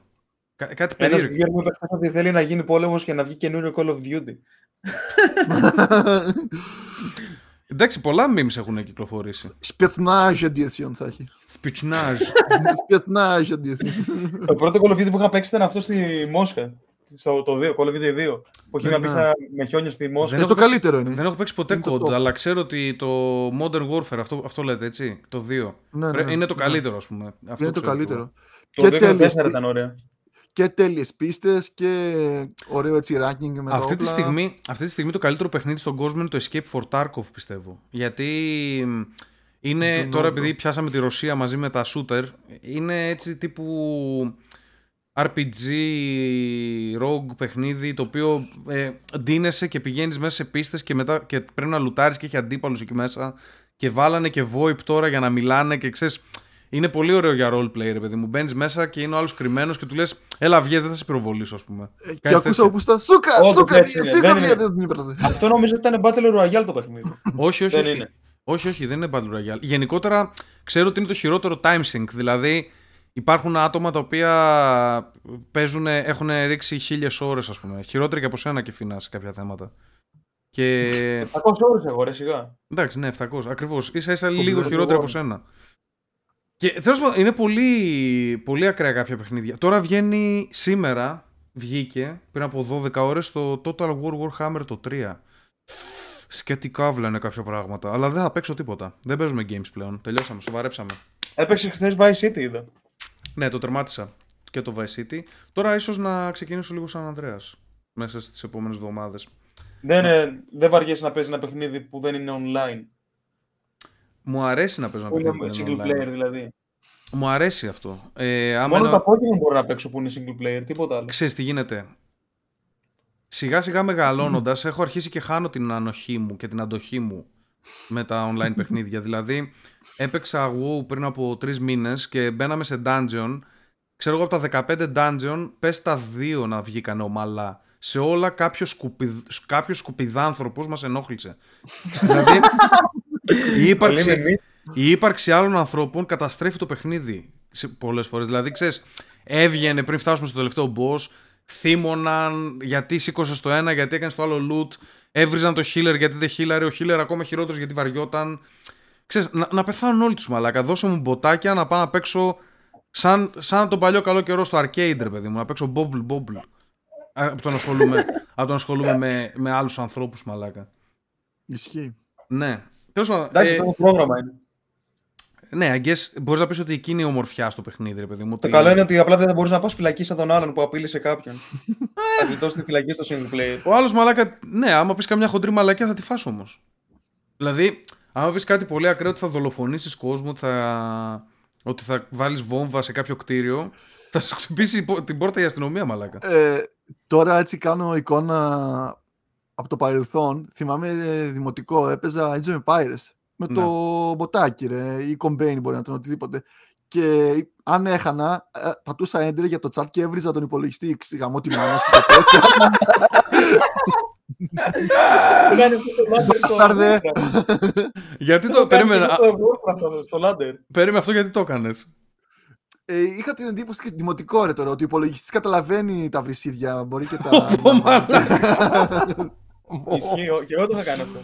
Αλήθεια λέτε. Μαλάκα, πώς γίνεται. Πώς γίνεται να είσαι τόσο Δεν το έκανα χαζίρ, εγώ για να- μαλάκες; Δεν το έκανα για να το Εντάξει ρε κάνω, μαλάκα, παιδιά, ρε. δεν πήγαινα δοντίατρο μόνος μου, τι θες τώρα; Αυτό είναι πολύ χαζό, ρε μαλάκα που λέτε. Ρε, απλά, απλά έγραφες για να δεις τις βρυσιές, ξέρω εγώ, στο chat. Δεν είναι... Και Αυτό- αυτό, ναι, και αυτό. Αυτό εντάξει το δέχομαι, αλλά. Όχι για να το κάνεις δράμα. Ο υπολογιστής κατά. Δεν έχεις παίξεις ποτέ ladder στο Warcraft, ε, Lotto. Ε, έχω παίξει, ναι. Πολύ ωραίο ήταν αυτό, σε σύγκριση με το Age of Empires. Ε, δεν ξέρω. πολύ πιο Είναι, skill. είναι διαφορετικά. Ε, συμφωνώ ότι μα- ε, και εμένα μου αρέσει πιο πολύ. Και εμένα μου αρέσει πιο πολύ. Αλλά εγώ πιο πολύ έγινα πολύ καλό στο, στο Edge of Mythology και λίγο στο, Μανίδης μέθους. στο κάτι Earth, πώς λέγεται. Α, κο- ε, Πω, Ω, Σε αυτό ήμουν πολύ γαμάτος. Ε, Empire Earth. Lord of the Empire Rings, The Earth. Battle for Middle ε, Earth. Το Empire Empire Earth, Empire Earth. Τέλειο, γιατί όχι. ξεκινούσες Εγώ εποχή παίζα τόσο τέτοιο, πλέον. Middle Earth, με... από Α, το Άρχοντα. Lord of the Rings. Το πρώτο παιχνίδι που έχω παίξει στη ζωή μου γενικά. Το Middle Earth, Το ε, 2006. το Middle Earth δεν μου άρεσε Επίσης. πολύ γιατί είχε πολύ μεγάλους στρατούς, δεν μπορούσες να κάνεις ένα-ένα τα unit. Έπρεπε να τα παίρνεις όλα μαζί και αυτό μου- Σε Ισχύει, ποιο, σε ναι. ποιο λες τώρα; με χαλούσε. Το, αυτό που λες εσύ και Στο Middle Φίνα. Earth. Το Middle στο Earth. Middle Earth, Mm. ναι. Είναι σαν το Ε, Total War. Έπιανες όλο το, όλο το λόγο μαζί. Δεν Αλλά θυμάμαι, θυμάμαι. Νομίζω είχα... μπορείς να κάνεις control και κάτι, control 1 και control 2 και να τα χωρίσει σε group από θυμάμαι. Αυτό με τα group παντού υπάρχει, εντάξει. Ε, θυμάμαι ένα παιχνίδι όμως που είχα παίξει με Lord of the Rings το οποίο ήταν έτσι ε, τύπου σαν το Age of Mythology δηλαδή είχε story και είχε το θυμάμαι πολύ αμυδρά δεν θυμάμαι καν πως λέγεται κάτι τέτοιο αλλά θυμάμαι να τερματίζω ένα τέτοιο παιχνίδι no. Που δεν ήταν... Τα και αυτό... Έφτιαχνα Archers και τους έβαζα το... Έκανα upgrade το βέλος, γινόταν μπλε και τους γαμούσα όλους. Δηλαδή πριν προλάβουν να έρθουν τα orcs τους είχα... πεθαίνανε. Ε, αυτό που είπες, αυτό που είπες Μάρι πάντως όντως το Empire Earth αυτό ήταν το, το Γαμούσε γιατί ξεκινούσε από εποχή των σπηλαίων ξέρεις ε, ε, εποχή του λίθου ήταν νομίζω η πρώτη δεν θυμάμαι ναι, και έφτανε ε, μέχρι πυρηνικά και γαμούσε Έριχνες πυρηνικά ναι και, και παραπάνω από τα πυρηνικά μετά τα πυρηνικά πήγαινες και σε πιο tech ε, ε, ναι, είχε, είχε ρομπότ, ε, τέτοια φάση. Ε, ήταν πολύ ωραίο παιχνίδι. Χαζά, χαζά, θα το ψάξω να δω μήπως μπορώ αξίζει, το, αξίζει, να το παίξω μια μέρα. Και αυτό που μου έκανε Άμα κάνει ένα ευρώ, δηλαδή μπορεί να το πάρω στο Steam. Στο Empire είναι ότι όταν έπαιζες free for all map με μποτάκια και το γέμιζες, τα μποτάκια είχαν ψιλοκαλό.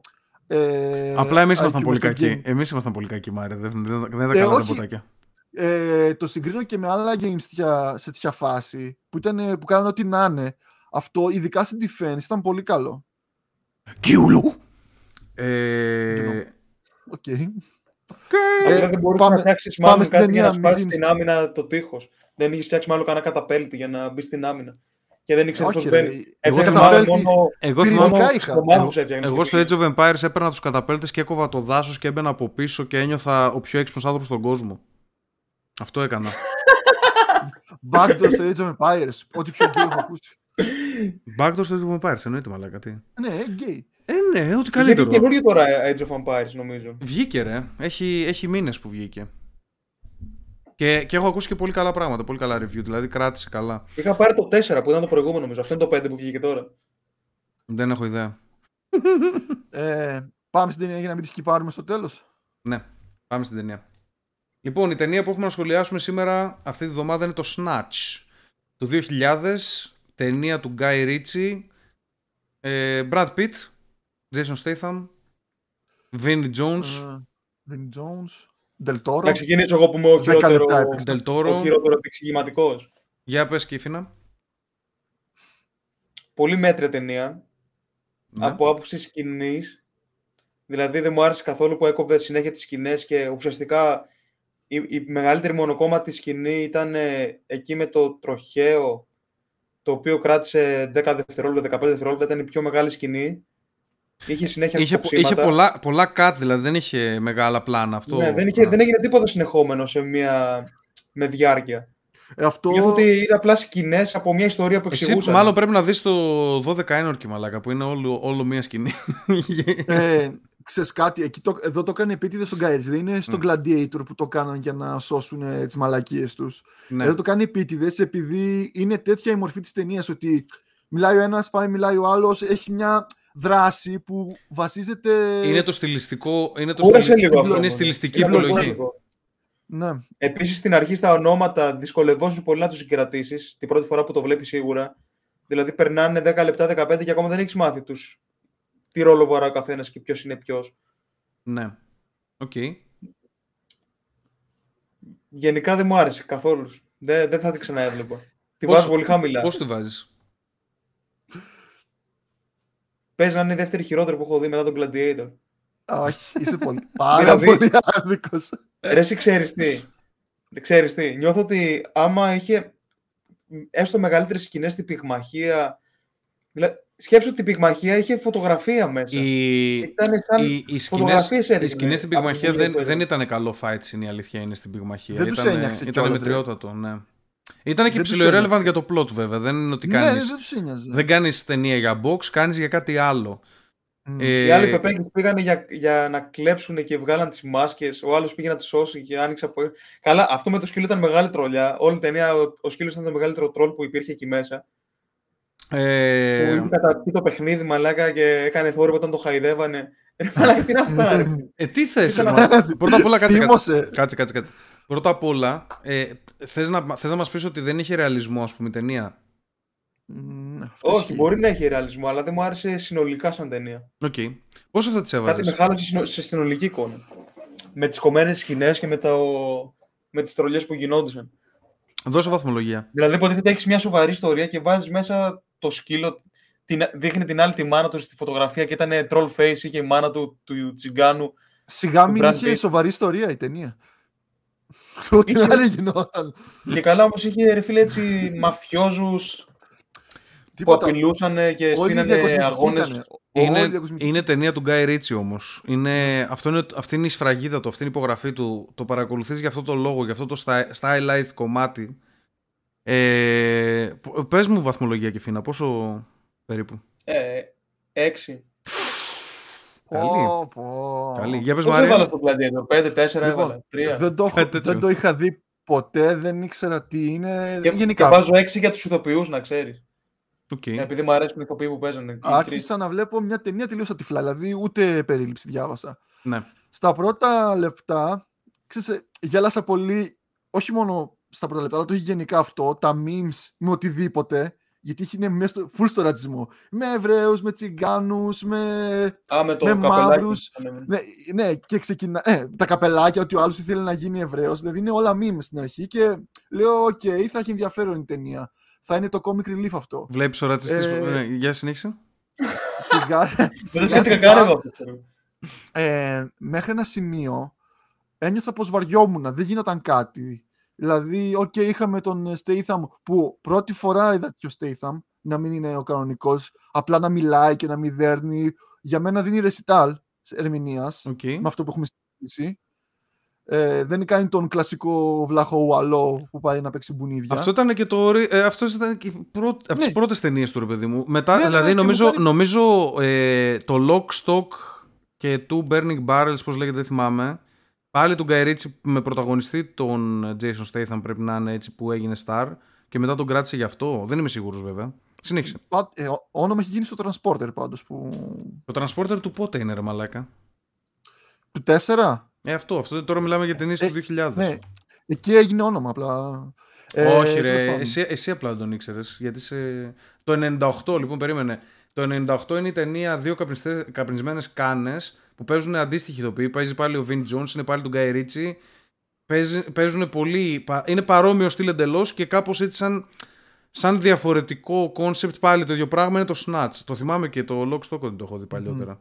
Ε, έλλειψη ρεαλισμού υπάρχει όντως, αλλά είναι full επιτηδευμένη σε όλα τα σημεία. Δηλαδή, από την πρώτη μπουνιά που ρίχνει ο Brad Pitt στο άλλο το θηρίο μέχρι την τελευταία μάχη, είναι όλο επιτηδευμένη η υπερβολή. Δηλαδή, Ο άλλος Είναι που, δεν ταινία- πεθαίνει, ο άλλος που δεν πεθαίνει και τον που πυροβολάει. δεν ο- πεθαίνει. Ναι. ναι, ναι, Όλα αυτά είναι full επιτηδευμένα. Δηλαδή, δεν τον νοιάζει να είναι ρεαλιστής ο Guy Ritchie. Τον νοιάζει να βγει μια ωραία ταινία, ξέρεις, με γκαγκστεριλίκια μέσα, αλλά να είναι αστεία, να τη δει δηλαδή άνετα ε, ένα ζευγάρι χωρίς να βαρεθεί. Ε, μ, θέλει να, είναι, ναι, να πιάνει λίγο το surreal κομμάτι. Overall, πώς Ναι, σου ναι, ναι. άρεσε η ταινία; Κάτσε, κάτσε, περίμενε. Μμ. Ε, στην αρχή είναι πολύ βαρετή. Μέχρι δηλαδή να αρχίσουν ε, αυτά τα υπερβολικά και ο, ο γρήγορος ρυθμός είναι βαρετή. Έλεγα, έλεγα τι βλακεία βλέπουμε. Αλλά όταν άρχισε να πιάνει λίγο και το χιούμορ και όλα και μπήκε και ο Βίνι Jones που ήταν ακόμα πιο comic relief και φύγαν μετά όλα τα στερεότυπα για τσιγκάνους που ξέρεις, τους κάνεις και εικόνα στο δεδροπόταμο να κάθονται έτσι και να παζαρεύουν τα ποσά και, και λοιπά και λοιπά. Ή τη μητέρα του που ήταν 40 χρόνων και αυτός ήταν 25. Ρέφερανς ότι τον έκανε στα 15. Ε, ε, Ο Brad Pitt Εν τω εν τω μεταξύ, με το μεταξύ. που φτάσανε εκεί με το αυτοκίνητο, πήγαιναν και κατευθείαν για να ζητήσουν λεφτά όμως. Από αυτούς τους επισκέπτες που πήγαν στο καταβλισμό. ναι, ναι. Και Α, ο άλλος πήγε να του, κλέ... του κλέβε το καθρέφτη πίσω, ξέρω εγώ, πίσω στη σκηνή. Ναι, την ώρα ναι, που ναι, μιλάγανε. ναι, ναι. Είναι εντάξει. Επίσης, ρε, έτσι. Εν τω μεταξύ, πρώτα απ' όλα είπε, είπανε 40 διαφορετικά άτομα είπα- είπανε κα- κατά τη διάρκεια της ταινίας I hate pikeys. 40 άτομα. Με- Ναι, με- ναι, ναι, ναι, μισό ναι, ναι. τους γύφτους. 40 άτομα το είπανε. Ισχύει, παντού πεταγόταν. Ε, Επίσης, σε μια σκηνή εκεί στον καταυλισμό μου κάνει εντύπωση που είδα τσιγκάνο με γυαλιά πρώτη φορά. Οκ. Γιατί είναι και meme αυτό. Δεν έχω δει ποτέ στη ζωή μου τσιγκάνο με. Έχω έναν στο chat μου Γυαλιά που με λέγεται οποίες- γύφτο, γύφτος με γυαλιά. Ε, έχω έναν στο chat. Ε, από εκεί και πέρα, προς το τέλος δηλαδή πάλι σε κρατάει, αυτό είναι το ωραίο, κάνει και την ανατροπή. Ε, για μένα ήταν αρκετά καλή που στη μέση κιόλας προς την αρχή βαρέθηκα και έλεγα από ό,τι βλέπω και θεωρώ ότι είναι η τρίτη καλύτερη που έχουμε δει. Τρίτη καλύτερη, πόσο θα το βάζεις; Ναι. Ένα 7, 7,5 εκεί. Μάλιστα. Ε, εγώ θα πω ότι ε, συμφωνώ απόλυτα με τον Μάριο. Δηλαδή, ξεκίνησε η ταινία ψιλοβαρετά και μετά τη μέση άρχισαν να δένουν τα πλώτα από γύρω-γύρω και να βγάζουν ένα νόημα ότι τώρα είναι η παρέα των μαύρων οι, οποίοι, οι οποίοι τους έβαλε ο Ρώσος αλλά τώρα ήρθαν οι άλλοι από την, ε, από την Αγγλία ε, ε, από το Βερολίνο που ήρθε ο άλλος ο, τέλος πάντων, ο Εβραίος που πήγε στην Αγγλία τέλος πάντων για να ναι. πάρει το διαμάντι άρχισαν να δένουν τα πλώτα από εδώ και από εκεί με το που μπήκε ο Βίνι Jones απογειώθηκε η ταινία by the way και από το ναι. κομικό κομμάτι και από το ότι έχεις έναν ο οποίος κυκλοφορεί και γαμάει και βάζει τα πράγματα στη θέση τους, ας πούμε, σιγά σιγά. Ε, ωραία τα πλότ με τους γύφτους. Ωραίος ο Brad Pitt. Αυτό ήταν αυτός που θα έζησε τους ανθρώπους στα γουρούνια. Όχι, όχι. Ο... Που έδερνε, ρε παιδί μου, που τους. Ο, Δή, ο Δήμετρος με το χρυσό δόντι. Αυτό που βάγει έξι σφαίρες από το Κινέζο και παρόλα αυτά. Ναι, ναι, ναι, ναι, ναι, ναι αυτός ο υπερβολικό μα. Αυτός που προ το τέλος έγινε όμως, εμφανίστηκε αυτό. Ναι, ρε παιδί μου, δηλαδή από εκεί που εμφανίστηκε αυτός και μετά και άρχισαν να δίνουν τα πλότ ήταν ωραίο. Δηλαδή μου άρεσε όλο το κλείσιμο από όλα. Δηλαδή, ξέρεις που πήγανε και τον μπάτσαν με τα μάξι τον έναν την ώρα που τύχαινε να πηγαίνουν στο σπίτι του. Οι άλλοι κάνανε το ένα, οι άλλοι κάνανε το άλλο και στο τέλος καταλήγουμε όλοι και καταλήγει το διαμάντι μέσα από το σκυλί το οποίο το έφαγε. Καταλήγει στους original οι οποίοι δεν είχαν καμία σχέση με το διαμάντι του begin with. Αλλά με αυτούς έχουμε δεθεί γιατί αυτοί είναι τα ok παιδιά που δεν κάνουν bullying σε κανέναν και τρώνε το bullying από όλους. Ε, γενικά μου άρεσε μου άρεσε πάρα πολύ η όλη φάση. Έφυγε ουσιαστικά όλη η ταινία ήταν σαν να είχε μία σκηνή εν τέλει. Και όλα τα άλλα ήταν ε, χτίσιμο αυτής της σκηνής. Ναι, ήταν. Ξεστή. Ναι, κάπως έτσι. Ναι. Αυτό είναι ότι ουσιαστικά ο Γκάι Ρίτσι θέλει να πάρει 15 χαρακτήρες και να τους περιπλέξει τις πλοκές τους σε μία κεντρική πλοκή. Αυτό, θέλει, αυτό είναι το point. Και μετά από αυτόν το έχουν κάνει πολλά. Που... Το έχουν κάνει πολλές, πολλές ταινίες αυτό, το πράγμα. Αυτό είχαμε δει και το άλλο με το εστιατόριο τι; What? Πώς τη λέγανε την άλλη ταινία που είχαμε δει με το εστιατόριο που είχε τον χαρτοφύλακα; Και πήγε να το κλέψει α, το, α, το ε, Deep Purple, κάπως έτσι. Pulp Fiction. ναι. Ε, ο ίδιος τέτοιος είναι που το έχει φτιάξει. Όχι, όχι. Ταρα... όχι, όχι. Εκείνος είναι Ταραντίνο. Ο Ταραντίνο έχει το δικό του στυλ και το σχολιάσαμε το στυλ του ότι ε, τον νοιάζουν οι διάλογοι, τον νοιάζουν τα aesthetics. Ο Guy Πολλά, Ritchie, πολύ λεπτομέρεια. Ο Guy Ritchie είναι ο master του editing ουσιαστικά. Είναι αυτός που ας πούμε έπαιρνε ταινίες το 98 και σου έκανε σκηνικά που τα βλέπουμε τώρα σε ταινίες. Δηλαδή να τρέχει ο άλλος και την ώρα που τρέχουν ξαφνικά να μπαίνει σε αργή κίνηση και να μπαίνει μια ωραία μουσική. Ξέρεις τέτοια πράγματα τα έφερε ο Guy Ritchie. Δηλαδή μέχρι πιο πριν πίστευαν ότι οι ταινίες πρέπει να είναι πιο, πιο σοβαρές ας πούμε. Mm. Έφερε αυτό το whimsical περιεχόμενο και αυτό του το δίνω. Εμένα προσωπικά δεν μου αρέσει. Δηλαδή, με κούρασε μέσα στο Snatch όλη την ώρα edit και μουσικούλες ξεκάρφωτες και γρήγορα cut. Όλο αυτό για να είμαστε υπερστιλιστικοποιημένοι ας πούμε στην ταινία.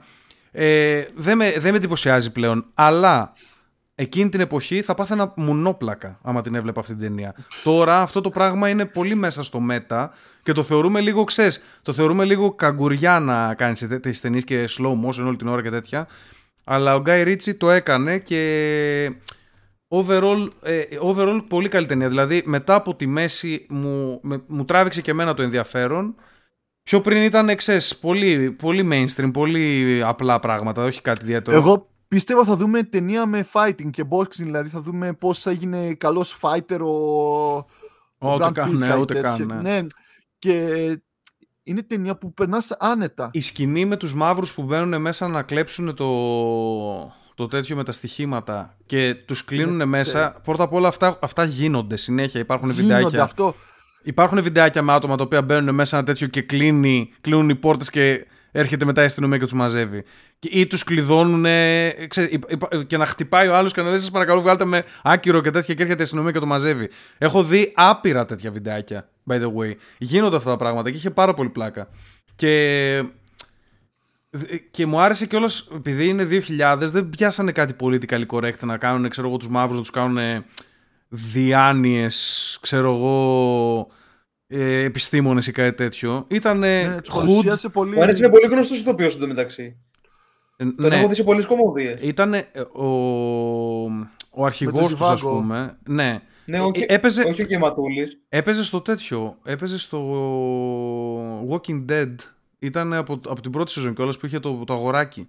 Ο ναι, αυτό έχεις δίκιο. Ναι, με το, με το τέτοιο που ήταν, που είχε μάθει ναι, ναι, ναι, τη χειρότερη πολεμική τέχνη που μπορεί να μάθει άνθρωπος. Να ξοδέψει χρόνο.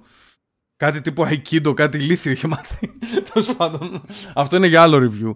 Ε, overall και εγώ κάπου εκεί ένα 7,5. Τώρα δεν θυμάμαι σε ποια σειρά είναι. Αλλά είναι αξιοπρεπής η ταινία. Ενδεχομένως και 8 θα μπορούσα να τη βάλω, ρε παιδί. Δηλαδή κάπου εκεί που την έχει ε, το MDB.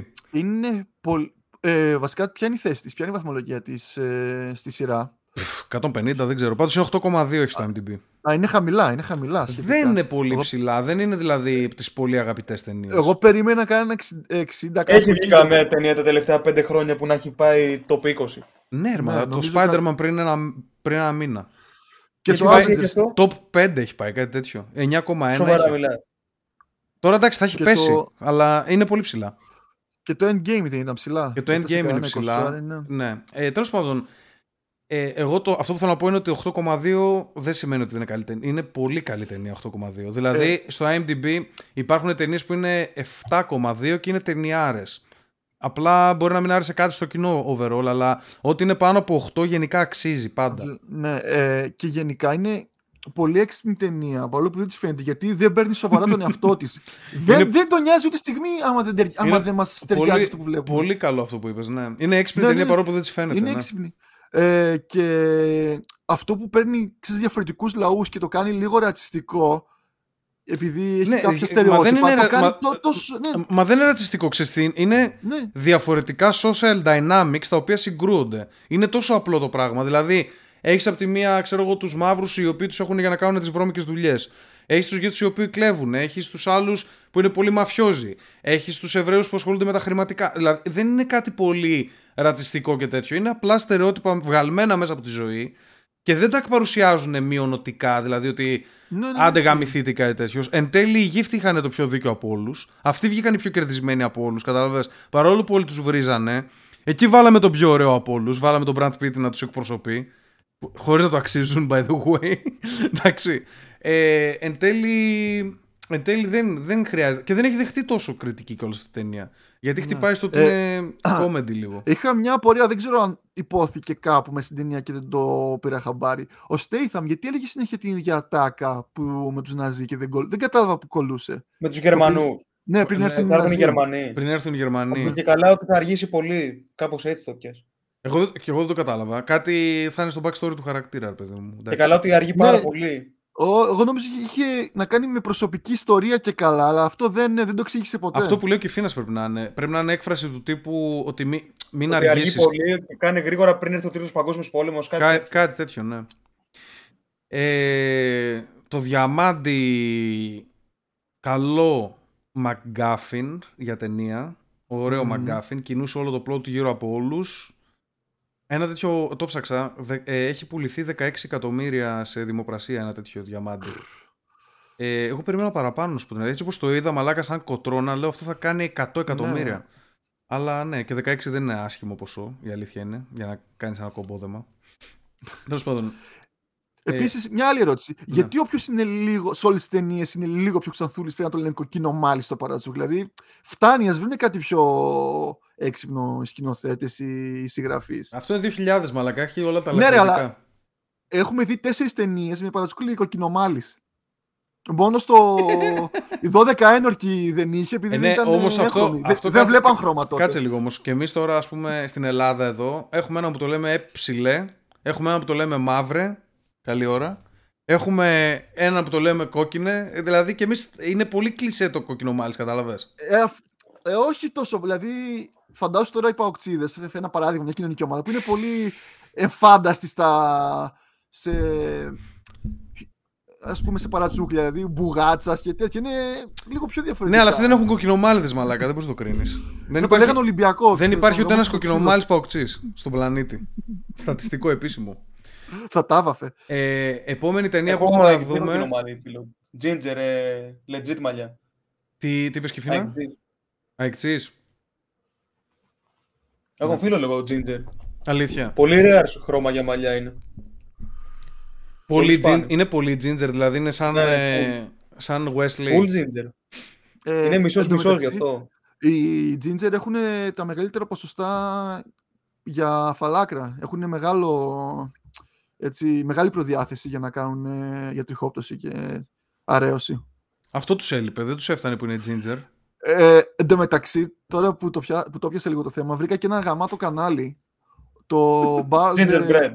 Όχι ρε, Bald Café. Bald Café. Ναι, το έχεις δει; Δεν το ξέρω. Για φαλακρούς είναι. Ναι, είναι ένας ωραίος τυπάς. Είναι full μοντέλο στο πρόσωπο, ρε. Full γωνίες γυμνασμένος. Κάβλο ε, Ορίστε. Κάβλωσε δηλαδή, τι έγινε; Όχι, όχι, όχι. Απλά. Είναι ωραίος καβλιάρης φαίνεται. Είναι σαν το beauty buy χωρίς μαλλιά. Και ήταν σε φάση ότι αισθανόταν πολύ άσχημα που είχε αρέωση και αποφάσισε να τα ξηρίσει full. Και από τότε ξεκίνησε ένα κανάλι που βρίσκει διάφορους τυπάδες. Οι οποίοι ξέρεις, αναφέρουν. Και το, το σκουφάκι που φοράει για φαλάκρα το πάει. Πρέπει να τα μαλλιά να να αριστούν. δεν με, εμένα δεν με πήρε φαλάκρα η αλήθεια. Δεν, δεν με ενοχλεί. Ε, έχει διάφορους τυπάδες πιο πολύ είναι σε φάση νέρντουλες που τους παίρνει συνέντευξη, τους καλεί στο podcast, ας το πούμε αυτό που κάνει, αναφέρουν το πρόβλημά τους, τους παίρνει έτσι μια μηνύ συνέντευξούλα και στο τέλος του λένε ότι πήρα την απόφαση να ξηρίσω τα μαλλιά μου, ε, γιατί δεν πάει άλλο με την αρέωση. Δείχνει, είναι και το κομικό στοιχείο, ξέρεις, ότι δείχνουν με ποιους τρόπους προσπαθούν να κρύψουν τη φαλάκρα. Βάζανε τα μαλλιά από εδώ, τα φέρνουν εδώ. Πάντως είναι. Άλλος... Αυτός είναι πολύ ωραίο παιδί, πάντως. Έχει ωραία χαρακτηριστικά. Ναι, ναι. Και... τον έβαλες να τον δούμε. Δεν τον έβαλε. Δεν τον έχω βάλει. Τώρα μου, ήρθε, τώρα, μου, τώρα μου ήρθε έτσι, επειδή έπιασα τη συζήτηση με, το, με τους Ginger για την τριχόπτωση. Και στο τέλος, τους δείχνει που παίρνουν την απόφαση να ξυρίσουν τα μαλλιά τους και όλοι δείχνουν πιο κομπλέ με ξυρισμένο κεφάλι παρά με τις αειδίε που Μαλάκα, άμα, άμα αρχίσεις και χάνει. Δεν ξέρω, αυτός ο φίλος μου. Ο, κα, καλύτερα fuck it εντελώς. Ναι, έχει πάρα πολύ τρίχα και έχει και πάρα πολύ κολότριχα. Δηλαδή ο κόλος έχει τρομερή τρίχα. Άρα μπορεί να κάνει. Είναι από τους. Ε, είναι, είναι από τους περίεργου. Απλά θα γίνεις σκουρομάλι. Μεταμόσχευση και θα είναι καφέ, καφέ ίσια τρίχα. Γιατί στον κόλο ίσια έχουν. Κατσαρές δεν είναι. Δεν ξέρω, bro, δεν, ε, δεν κοιτάω. Εμένα, εμένα, εμένα παντού είναι, όλες, όλες μου οι τρίχες είναι ίσιες εμένα, παντού. Γέτι. Ναι, είμαι σαν, σαν βλάκας, σαν νητσιά είμαι. Σκούφο φοράς επειδή δεν έχεις προλάβει να λουστείς, ας πούμε. Ναι, ναι, ναι, ναι, ναι, δεν λούστηκα. Ε, πήγα για περπάτημα πάλι σήμερα και γύρισα ιδρωμένος και λέω δεν γαμιέται. Κάνω Αν μου βάλεις ένα πράσινο σκούφο, θα μπορούμε να δούμε πώς είσαι με φαλάκρα.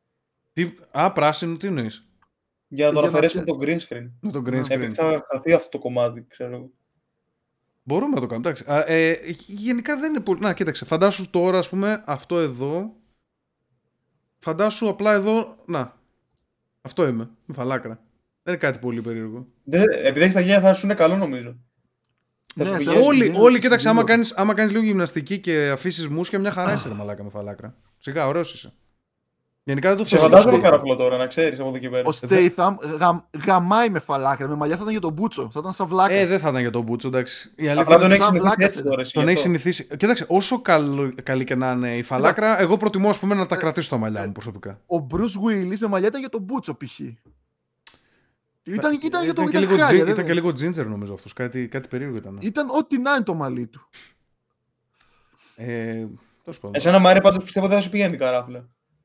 Και δεν πρόκειται να του πέσουν οι στα μαλλιά του Μάριου. Είναι αυτό το μαύρο, το πακιστανικό, το τέλειο μαλλί μαλάκα. Που... Έχει και γωνία εδώ πέρα. Έχει πετύχει τη γωνία μπροστά. Αυτό κάπως, το, αυτό κάπως το λένε. Κάπως το λένε, δεν θυμάμαι. Δεν ξέρω. Εγώ το, να, εγώ το λέω, κιου, εγώ το λέω αυτό το μη εκεί μπροστά. το McDonald's. επόμενη, επόμενη ταινία που θα δούμε, ευτυχώς είναι πάλι Brad Pitt, είναι το Seven. Μας το χρωστούσαν από τις προηγούμενες εβδομάδες. Οπότε να ξέρετε υπόψη σας είναι το 7 για την επόμενη ταινία. Ανακοινώθηκε και πάμε παρακάτω τη συζήτηση. Ο Τζεφ Μπέζο. Αυτή νομίζω είναι το 2003. 2002, κάπου εκεί γίνει. Δεν είναι πολύ παλιά. Για να... Θα βλέπουμε τώρα τον Κολογγέι, τον Τζάρετ Λέντο. Αναγκαστικά. Αυτή θα είναι η ζωή μας. 55. Χαρά, Για δύο ώρες. Χάλια είναι. Το μισό. Μπορείτε να αγοράσει αυτήν. 4 ε, ευρώ σε Ο, ο Τζάρετ Λέντο που κολλάει όμως στο 7. Παίζει. Ναι. Όχι στο, όχι στο 7. Α, όχι. Ο Morgan Freeman βλέπω παίζει. Μπερδεύτηκα με άλλον Brad Pitt, με άλλη ταινία του. Στο αυτό παίζει, στο Fight Club. Ναι, άλλο αυτό. Ε, ναι, ναι, 8,6 έχει ταινία, είναι από τις πολύ καλές, από τις πολύ αγαπητές. Θα σας πω και τι θέση έχει τώρα. Είναι, όσον αφορά το MDB, είναι στη θέση 20. 20 μπήκαμε. Πάλι. Επιστρέψαμε. Παρασοβαρέψαμε. Λοιπόν, ε, ο Jeff Bezos, για να... τώρα, τώρα είναι και πολύ relevant αυτή την περίοδο, βγήκε το Lost Ark και... της Amazon και βγαίνει και το Lord of the Rings της Amazon. Ο Jeff Bezos γενικά το φυσάει το πράγμα, δεν ξέρω αν το έχει καταλάβει. Πήγε σε, στην Ολλανδία σε ένα ναυπηγείο και έφτιαξε εκεί ένα super yacht, ένα super κότερο τύπου, ξέρεις, από αυτά που κάνουν 130 εκατομμύρια και με, με 15 ορόφους και ξέρεις, τεράστιο. και του φτιάξαν αυτό το τέτοιο και τώρα δεν μπορεί να βγει από την Ολλανδία γιατί έχει μια ιστορική γέφυρα εκεί στην περιοχή από την οποία δεν χωράει το κότερό του να περάσει. Γιατί μόνο Κάτσε, είναι μονόδρομος, δηλαδή δεν έχει άλλη δι... Είναι μο, μονοπόταμος για την ακρίβεια. Είναι ποτάμι. είναι ποτάμι που βγαίνει στο, στον ωκεανό. Αυτοί έχουν το ναυπηγείο, τέλος πάντων το κάνανε και από εκεί έχει γέφυρα, ρε παιδί μου. Αυτή η γέφυρα λοιπόν είναι πολύ γνωστή γέφυρα. Άμα θέλεις, ε, μπορείς να τη δείξεις και στο Ρότερνταμ. Είναι... Ε, το έχω βάλει εκεί που λέω Μπέζο Βίε γέφυρα. Μπορείς να τη δείξεις. Είναι γνωστή ιστορική γέφυρα, η οποία τη βρήκαμε τη λύση. Απλά θα την καταστρέψουν οι Ολλανδοί για να περάσει το, ο πουτάνας γιος και, μετά θα την και, και, μετά θα την ξαναχτίσουν. Θα την κάνουν δηλαδή τη dismantle και θα την ξαναβάλουν μετά στη θέση της. Και όλα αυτά για έναν ιδιώτη ο οποίος ε, αποφάσισε να κάνει αυτό το πράγμα. Το super yacht του. Γενικότερα κάνει ό,τι κουστάρει ο Τζεφ Δηλαδή, έτσι, αυτό που βλέπουμε εδώ κάτω. Παίζει να, παίζει να γκρεμίσουν και το από πάνω, να ξέρεις, γιατί αυτό πρέπει να ανοίγει. Αυτό πρέπει να ανοίγει κανονικά για τα αμάξια και για τα, για τα άλλα. Αλλά νομίζω ότι δεν χωράει ούτε το από πάνω κομμάτι για το Super Yacht. Ε, πόσο είναι, ρε Μαλάκα; Έχεις δει, έχεις δει Super Yacht γενικά πώς είναι, Μαρία. Όχι. Φαντάσου κάτι κότερα έτσι κρουαζιερόπλια τύπου. Ε, αυτό είναι και καλά. Τι, είναι μνημείωση σε αυτή τη χώρα. Είναι ιστορική γέφυρα, ρε παιδί μου, και θα πρέπει να τη διαλύσουν τώρα. Δεν έχει γίνει αυτή τη γέφυρα και είναι ιστορικό. Κάτσε ρε. Ε, μαλάκα, ένα την ανατείναξαν οι Γερμανοί, πού να ξέρω, τι είναι. ένα τέτοιο γομάρι. Δεν φαίνεται καν σαν κάτι αρχαίο, κάτι παλιό. Δεν είναι θέμα αρχαιότητας, μαλάκα. Είναι κάτι που είναι εκεί το πονίμιο 70 χρόνια, ας πούμε, και ξέρω εγώ είναι στο λίδι της πόλης τους. Ε, υπάρχουν. Εδώ, μαλάκα, εμείς έχουμε 2.000 χρόνια πράγματα και δεν υπάρχουν, τα. Υπάρχουν, η κάθε πόλη προσπαθεί να βρει κάτι για να είναι, να είναι legit, ξέρω εγώ. Κάτι. κάτι. Είναι μια, είναι μια πόλη, δεν θυμάμαι στην Αμερική, είναι που έχει μια περίεργη τεράστια αψίδα και δεν έχει τίποτα άλλο αυτή η πόλη. Θα το βρω, θα το βρω και θα σας το πω. Μάρε, κάτι πεις να πεις. Ναι, αυτό το γομάρι τώρα που δεν χωράει υποτίθεται από το πάνω το, το κτίσμα εκείνο που είδαμε. Πώς γίνεται να επιπλέψει μέσα σε ένα ποταμάκι τόσο και να μην βουλιάξει όλη την πόλη; Να μην υπάρχει άνος. Δεν, ξέρω, δεν σίγουρα, σίγουρα, είναι, σίγουρα είναι κάτι... Α, τη βρήκα, τη βρήκα. Στο Σεντ Λούις, η χειρότερη πόλη της Αμερικής, μαλάκες, δεν υπάρχει. Το Σεντ Λούις είναι σκατά, χωρίς πλάκα. Έχει το, τη μεγάλη αψίδα, Σεντ Λούις Arts. Άμα θες γράψει το λίγο Κιφίνα να το, να το δείξουμε. Το στείλεις στο facebook ή να το γράψω. Γράψτε το στο google έτσι όπως είσαι. Ε, St. Louis Arts, όπως το ακούς το Arts. A-R-C-H. Και γι' αυτό κάτι λέγανε, ότι είναι ρατσιστικό. Κάτι λέγανε περίεργο, αλλά δεν το θυμάμαι τώρα. Να γράψω, Σεντ Λουίς Arts. Αλφα ρο σίγμα, ε, αλφα ρο CH.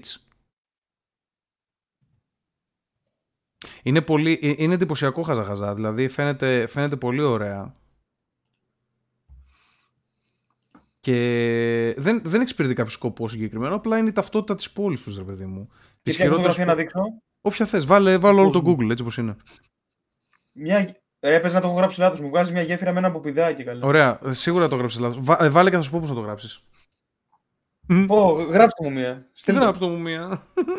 το στέλνω. λοιπόν, Στείλτε στο Facebook. το στέλνω στο facebook. Γράψε αυτό ακριβώς. Τι παιδί είναι αυτό. Τουν. Α, Ένα- art. Μαλάκα, έγραψα arts. Τέχνες. Πού να μην του λέγα Ναι. ARCH. Δεν το άκουσα αυτό, ρε, το έχω γράψει ήδη. και, μετά που το είπα, και μετά που το είπα ήταν πλέον αργά. το Google δεν δέχεται άλλες Δεν το- δεν το εντολές. άκουσα, γιατί Δεν Δεν έχω δέχεται focus, διόρθωση. Delete έχω και βρει τέτοια. secret. Μετά δεν- είχε φύγει το focus πλέον από σένα. Καταστρέφεται ο υπολογιστής άμα αλλάξει το Google Search. Αυτό εδώ είναι τέλος πάντων. Αυτό το arts. Ε, Είναι πολύ γαμάτο μαλάκα. Α, ε, Στη χειρότερη πόλη της Αμερικής. Χειρότερη Στο άκουγα καλύτερα εγκληματικότητα. τέτοια, μαλάκα, να δουλεύει. Η ψηλότερη εγκληματικότητα και φτώχεια έχει το Σεντ Λουί είναι πολύ σκατά. Μμ, Είχε Ολυμπιακούς αγώνες, άρα μυρίζομαι ότι έγινε. Είχε το Την Σεντ Λουί περίοδο. Ολυμπιακούς Αγώνες. ή κανονικούς ή χειμερινούς. Πότε καλέ. Τώρα θα δούμε πότε. Ε, εν τω μεταξύ, τώρα που λέγαμε για τον Jeff Bezos, Lost Ark, ε, πώς σας φαίνεται; Έχεις ασχολ... Μάρι, εσύ φαντάζομαι δεν ξέρεις καν τι είναι, έτσι. Όχι, όχι, ιδέα. Ωραίος, ο Λόσος Ε, δεν έχω παίξει ακόμα γιατί έχουν ξεκινήσει σε ένα περίεργο σερβερ οι δικοί μου. Και δεν έχω μπει ακόμα. Θα παίξεις. Γιατί βλέπω Α. ότι έχει Q μεγάλο. Πώς το βλέπεις, θα παίξεις; Α, Κύριο. Το, το Έχει ωραία 1904. γραφικά. Έχει αυτό το game style που, μου, που δεν έχω παίξει ποτέ. Πέρα από το Titan Quest που είχα παίξει παλιά.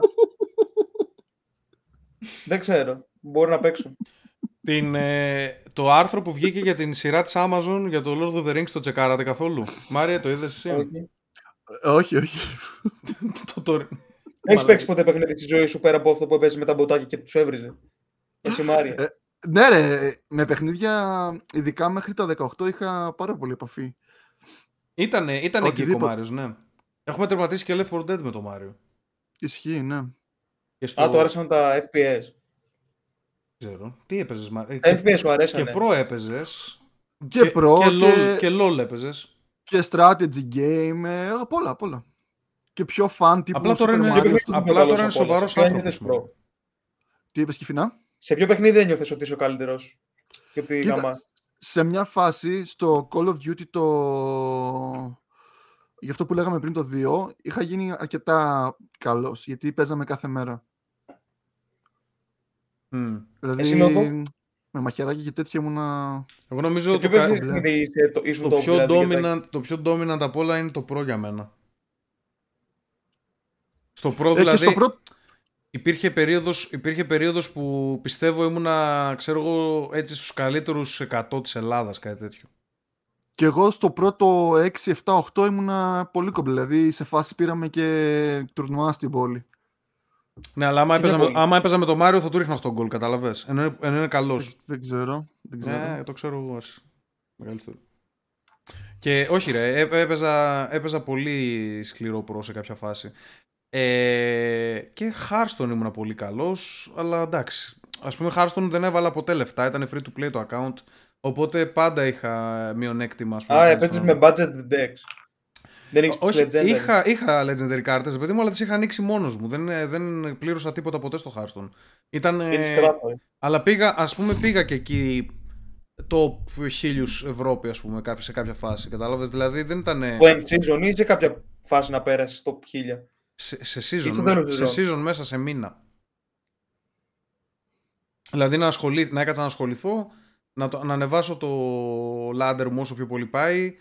Είχα πάει, έχω πάει και... κο- Το έτσι έπαιζα decks ρε φίλε που δεν, δεν ήταν για να ανέβεις. Έπαιζα full control και one ε, ό,τι και οι decks μου άρεσαν. Εγώ έπαιζα φθηνά Με decks. Malygos και Ε, τέτοια. εγώ έπαιζα φθηνά decks. Ε, Κατάλαβα τι λες. Εσύ έπαιζες κόμπο πράγματα για να είναι πιο εντυπωσιακό. Ναι.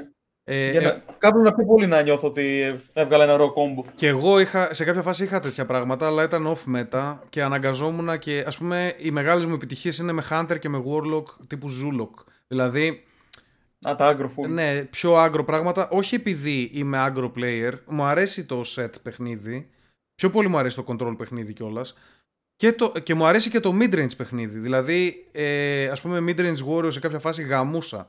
Αλλά δεν είχα λεφτά για να παίξω τέτοια. Δηλαδή, ας Ισχύει, πούμε, αυτά είναι πανάκριβα. ας Θέλουν πούμε, 10 legendary στο κάθε deck. Mage, ας πούμε, δεν έπαιξα ποτέ Mage. Να Τι λες, ανεβάσω. ρε. με Mage να ανέβω ε, σε ladder, ποτέ. Όλα τα υπόλοιπα τα έχω παίξει.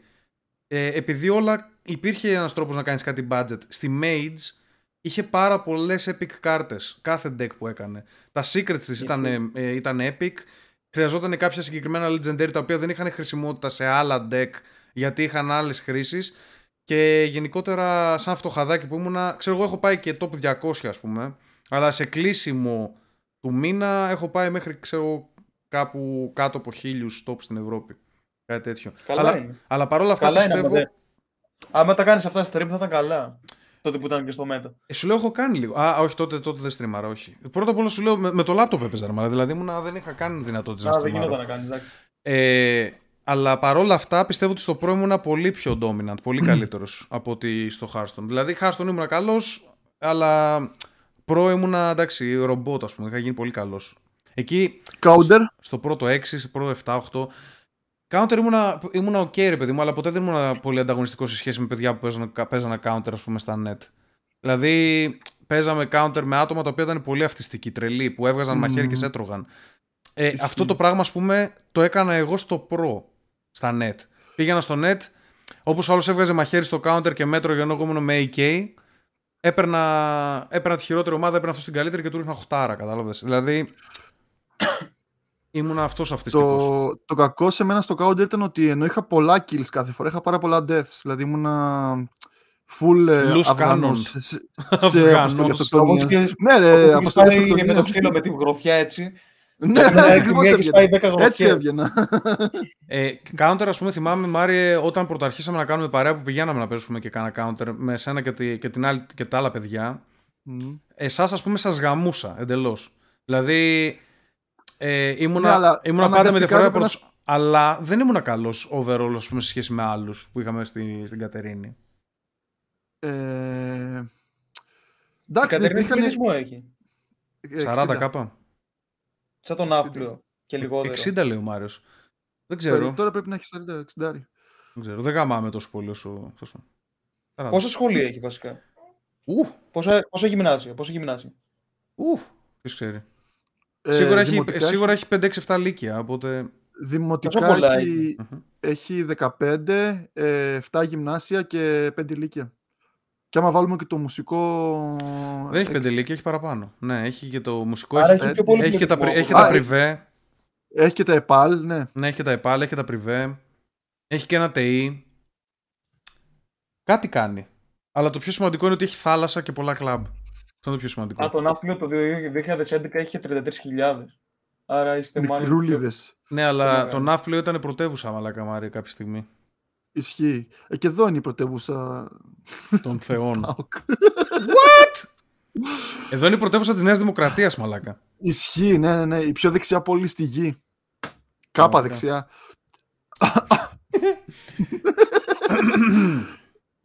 Για πες μας κάνα θέμα δικό σου. Τι Ποιο είναι ο δικό.